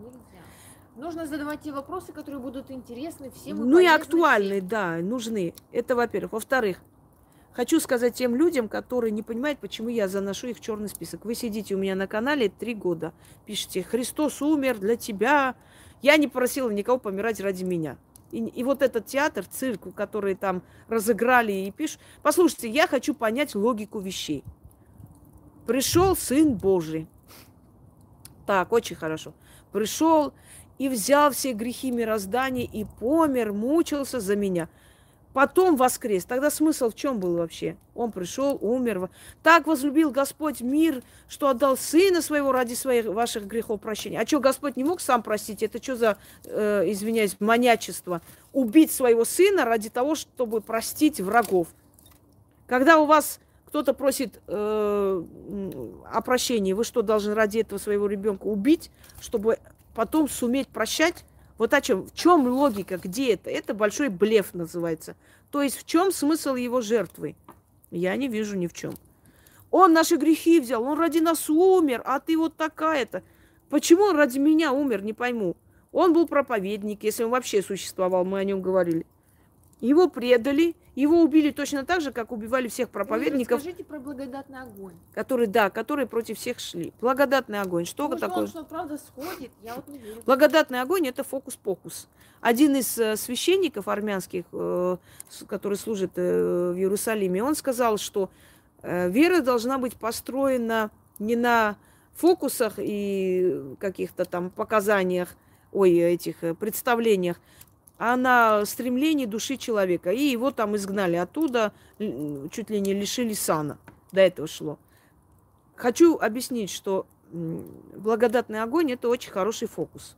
Оттуда кидают огонь, зажигают. Не идет, не сходит с небес огонь. Никакой. Если бы с небес огонь сходил, если бы это была реальность и правда, то извините меня, я, конечно, сейчас извиняюсь, война идет, дети под танками, в людей стреляют – людей казнят, головы отрезают, и почему-то там никто не возмущается, и огонь не кидает на этих палачей, и не испепелил никого, и не показал, что вы делаете, суки. Вот почему? Мне там интересно, он огонь отправляет только на Пасху, чтобы все видели, но почему-то он огонь не... Они давятся. Вон, посмотрите, в, в Израиле упал какой-то мост или что-то. Да, погибли люди. Яхве забрал свою э, свою жертву. То есть они обогатился. делали, а в итоге получили траур. И почему? Вот если, если он видит и если он способен такое показать, почему ни разу не показал и не спас умирающих людей, не спас пленных людей? Вот как бы мне всегда это интересно. Это первое. Это потому что это не так, потому что это неправда. Это все фокусы. Э, следующий момент. Вот забрал он наши грехи, и теперь мы имеем возможность просить прощения и получать. А раньше нельзя было иметь возможность, обязательно надо было его убить кого-нибудь, чтобы мы имели возможность просить и получать. Он что, глухонемой, и только через жертву у него глаза открылись, и он смог увидеть и прощать. Понимаете, что это блеф, это бред, это, э, как вам сказать, абсолютно друг друга противоречивые такие вообще непонятные вещи. Еще раз говорю, кто в это верит, верьте дальше. Никто, никого не заставляю. Но прежде чем мне такое писать, посмотрите, кому вы пишете, какому человеку. Для меня это не имеет абсолютно никакой ценности, чтобы меня с этим поздравлять. Трезво посмотрите на вещи. Верить тоже надо трезво, знаете, не просто так безмозгло. Верю и все тут, мне все равно там чего. Эм, так что вообще ни о чем. Смысл в чем был? Он умер, потом воскрес, И поэтому мы теперь можем быть прощены. А что, раньше нельзя было прощать? Без обязательно надо было убить кого-нибудь? В чем был смысл на такую жестокую, страшную смерть, смерть отправить сына? Задумайтесь. Чтобы мы, мы испытывали большее чувство вины. Да, чувство вины, вечно мы плохие. Все, что нужно для человека, это грех кушать грех, пить грех, секс грех, все грех. Но почему-то эти священники и сексом занимаются, и пьют, и кушают. Помните фильм даже «Тюдоры», когда они зашли в этот бордель, искали там кого-то, чтобы убить, и тут открывает, а там священник с проституткой. И она заорала, и вот так, ой, святой отец, извините, идите с, с миром, дети мои. Он их, он их, он их с голой, голым хреном лежит, окрестил их, и они, значит, ему руку поцеловали и ушли. Ну вот. Так что идите с миром, дети мои, и рассказывайте про эти все сказки где-нибудь в другом месте. Что у нас еще был? Э, не отправляйте мне свои фотографии. Посмотрите, что у меня не так, почему у меня чего не так. Я вообще понять не могу. Что со мной не так? Что со мной не так? У тебя все не так, если ты не понимаешь, что к человеку нельзя просто так писать, понимаете? Э, миллион раз уже сказали напишите сначала на консультацию. Ну, рассмотрят, может быть, вам скажут, вот некоторые пишут на консультацию, и когда спрашивают, а по какому вопросу, а я вот скажу сама, или она увидит. Вы не понимаете, что дело не в том, чтобы вы сели и рассказали всю свою жизнь. Это не надо, это я вам сама расскажу. Но, может быть, вы хотите на консультацию, чтобы дом продать. И, конечно же, человек скажет, для этого консультация не нужна, берите, делайте ритуал. Или вы скажете, мужа вернуть.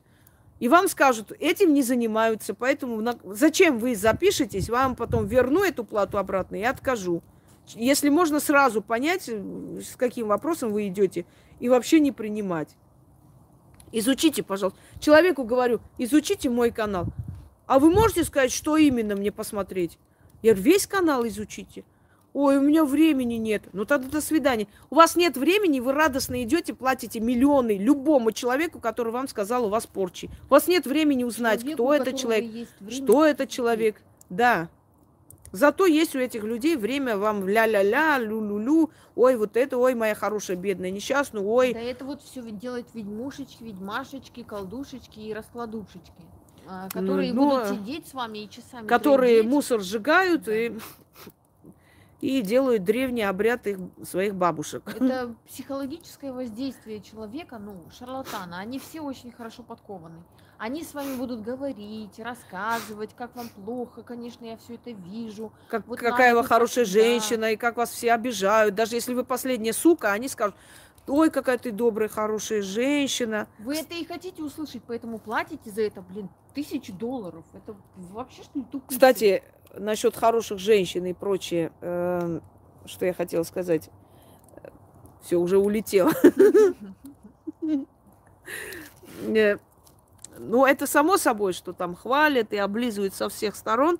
А вот про людей, которые говорят, что, например, а вот мне фортуна не помогла, между прочим, вот я вот э, просила туда-сюда, и она мне не помогла, и все такое. Сели.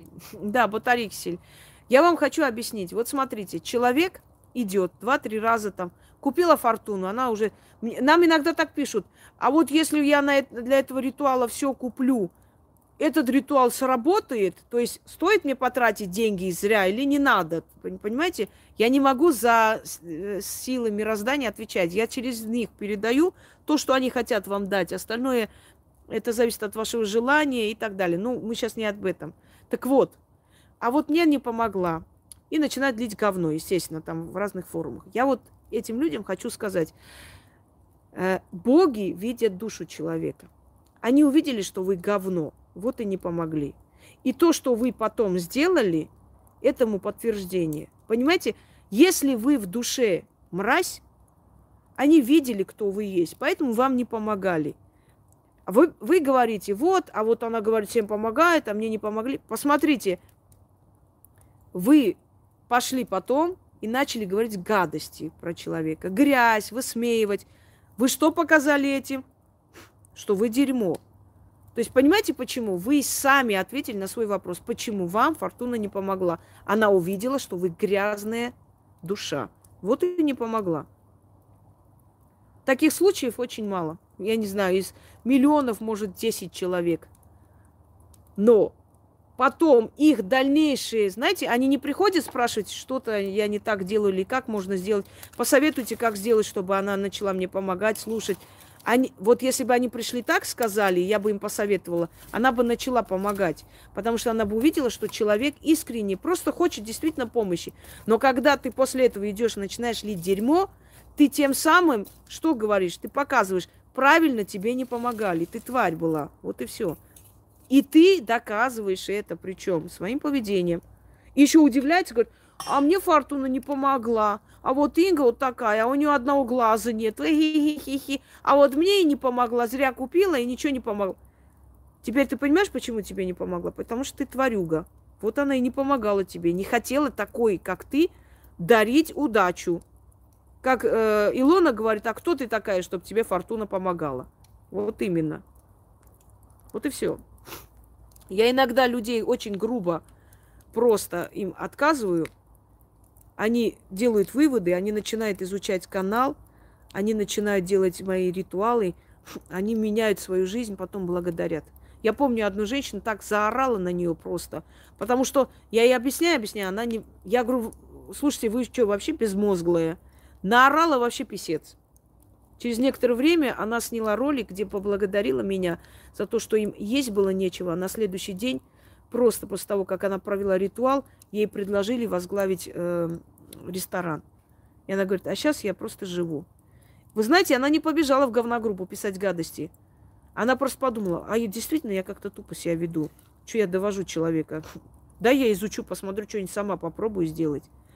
Это человек – и поэтому ей помогли боги, невзирая на то, что я ее поругала. А когда ты один раз начитала перед Фортуной, купила ее, и потом побежала сплетничать, и удивляешься, а почему она мне не помогает? Я вам сказала, боги любят честных, достойных людей. Они дерьмо не любят. И дерьмо они не помогают. Есть ли у нас еще вопрос? Нет, все. Мне кажется, должен, да? Капнул. Не знаю, может потом закроем или оставим так? Не-не, она пусть оставим. Догорит. Все, дорогие друзья, мы у костра заканчиваем. Мы открыли сезон ко... Ой, да. у костра.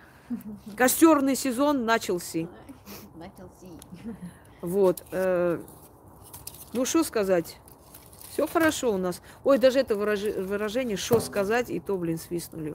Да. Со своего мозга нет твою дивизию. Помнишь еще э, доброе утро, потому что утро. Ой, ну, они это делают э, по неволе, ну, подсознательно. Не, то есть они не, не замечают этого, но это так смешно. Ну, как говорится, раз своего мозга нет, ладно, чуть-чуть отломлю, от своего отдам вам. Нет, душки. От нашего мозга вашему тупому мозгу отламливаем. Это, Мойша, давайте глупости не говорите. Нет, подожди, Моисей и Изя. Или а. Мойша и Изя. Ну, короче, это одно и то же. Не. Моисей неинтересно. Мойша и Изя. Ладно, Изя будет, потом покажем, пока заранее не будем говорить. Это натуральная Изя. Как там, э, я говорю, напоминаешь мне грузинский фильм, где купец взял себе в ученики бедного мальчика, ну, из бедной семьи, и учит. Зачем, говорит, тебе лишние эти сахары, там, э, всякие сладости. Деньги надо считать и хранить. Считать и хранить. Чё ты весь день эти сахары, конфеты какие-то на них тратишь, на всякую ерунду? Можно подумать, твой дед утопал в фисташках. Вот я примерно Считать и хранить. Нечего там покупать. В наших домах, да, сараях разваленных еле дышат. Вот, вот. Вот. Ну уж, извините, да, да, до дома одной особой не дотянем, конечно, дача полуразрушенная с этими столетними... Э, господи. И вот я иду, вот мои ноги, я иду. Да, вот мои ноги, вот моя пися, а вот и мои, не знаю, пальцы, вообще твои. И эта дура, блин, свои ноги показала. И, и, а вот и мой нос, а вот и мои уши, локаторы, а вот и мой малохольный Макс, который на мне жениться собирается. А вот и не знаю чего, блин. недоразвитые просто. Детский сад. Давайте. А вот и икона в моем доме, Давайте который не- надо, который не мой дом. Ага, да, казино казино. надо идти. Скорее, скорее. Проигрывает все деньги в казино. Чтобы я на копейку, как-то в этом, да? А чтобы я, как там, сексу не предлагать. Если я чего-то там захочу, сама скажу. Это так смешно. Так вот, реально. чтобы Яна жизни своей хоть одну копейку какое-нибудь казино отнесла, это мир должен перевернуться 50 раз. Блин, какие... Вот реально, вот убогие существа. Короче, о чем мы вообще смех? Э, Даже... Хватит уже их отсылать, потому что это реально смешно. Но мы уже поняли, на что эти люди способны, фантазия у них богатая. Да, Я удивлюсь, что завтра мы будем одноногими, э, головыми, э, какими-то... Ой. э, Да у нас вообще свалка тут рядом ядерных отходов. А, Тогда мы поэтому такие. Мы скоро будем с хвостами, с рогами. Ну, ядерные отходы. Мы будем, как сейчас, мутанты Чернобыля. Это был прощальный вечер. Прощаль. Да, кстати, мы скоро должны попрощаться. Да. Так уж пророчат звезды. Знаете, вот хочется сказать. А вы не хотели бы монгольское блюдо отведать, господа? Вкусное такое, хорошее. Попробуйте, понравится. Да, да. Ой, от безделья чего только люди не придумывают. Пухнут от безделья. Лучше бы вы от работы опухли. Все, дорогие друзья, пошли мы по своим делам. Так Мне щас- не держите расплавится. Не, не, не должно. Там особо не идет. У нас наверняка сейчас собаки устроили там. Даже боюсь этого слова. Общественный туалет. Да, что-то сделали там дома, перевернули все. А может спят. Всякое бывает. Они непредсказуемые. Это тебе надо или сжечь? Нет, там эти, которые вам надо... зап- Я... А, все. То я сожгу и забуду. Ты мне скинешь тогда, и Да-да. я. Все. Всем удачи на все ответ... э, то есть вопросы вроде ответили. Ну, через некоторое время еще раз сделаем. Жду ваш вопрос. Да, и мистические истории пока еще маловато. Можете еще отправить. Мистические истории. Прям да. напишите мистические истории. Вот, некоторые можем голосовое, можем некоторые почитать. Нет, нет, пишите мне письменно. Можете письменно, да, ей так удобнее. Потому что она слушать долго устает. Мне просто люди, когда разговаривают, очень много воды лишней говорят. Ну, А писать неохота, поэтому пишут по сути. ну, не все же люди, как бы сказать, да, не все люди, как перлы умеют воспроизводить. Я тоже. Не все люди уже привыкли э, с публикой работать, поэтому всяко бывает. Да, дождь Да, чуть-чуть я капнул. Ну, это значит нормально. Все, господа, спокойной ночи. Мы пошли работать дальше. В наших развалинах, старых Сараях. домах, сараях, да. Бедные, несчастные, одинокие. Вот. Брошенные, Брошенные, несчастные женщины, где нас увидят, бьют, где нас поймают, бьют. Топчат нас, топчат. Блин, ой, я помню, как эта дура, когда сказала, хорошо побили тебе, говорят, хорошо побили, говорят, пришли, говорят, возле дома прямо хорошо побили, говорят. Кто говорит, кто побил, тот сказал. Здесь дрались, милицию вызывали. Милиция, прокуратура. Ой, Так, мое это завещание, чтобы сегодня был на столе, обратно отдай. Ничего не знаю. Сидит тут руки подтирает, блин.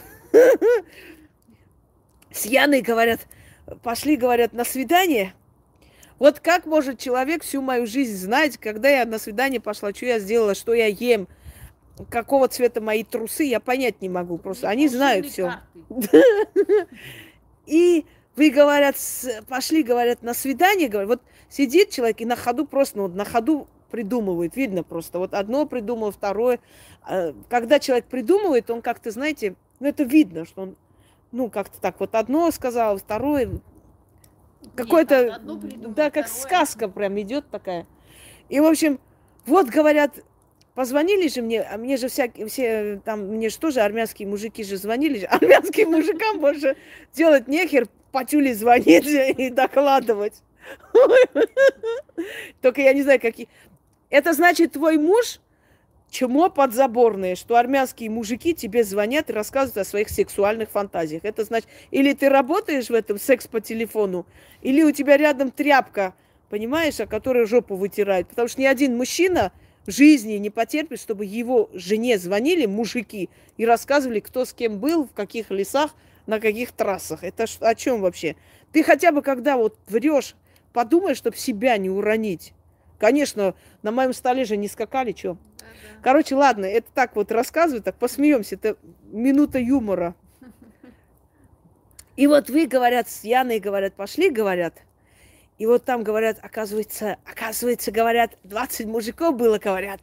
А, и она так, знаешь, смачно рассказывает, как будто ее мечта. Честное слово. Правда, вот прям фантазия. Потому что человек нормальный такие вещи не да, будет сочинять. Это сочиняют люди уже извращенные. Вот ее, фан... ее вот мечта всей ее жизни, она прям это все так радостно. Рас... И вот говорят, 20 мужиков, хорошо, говорят, вас помучили, говорят. Ой, блин, твою мать.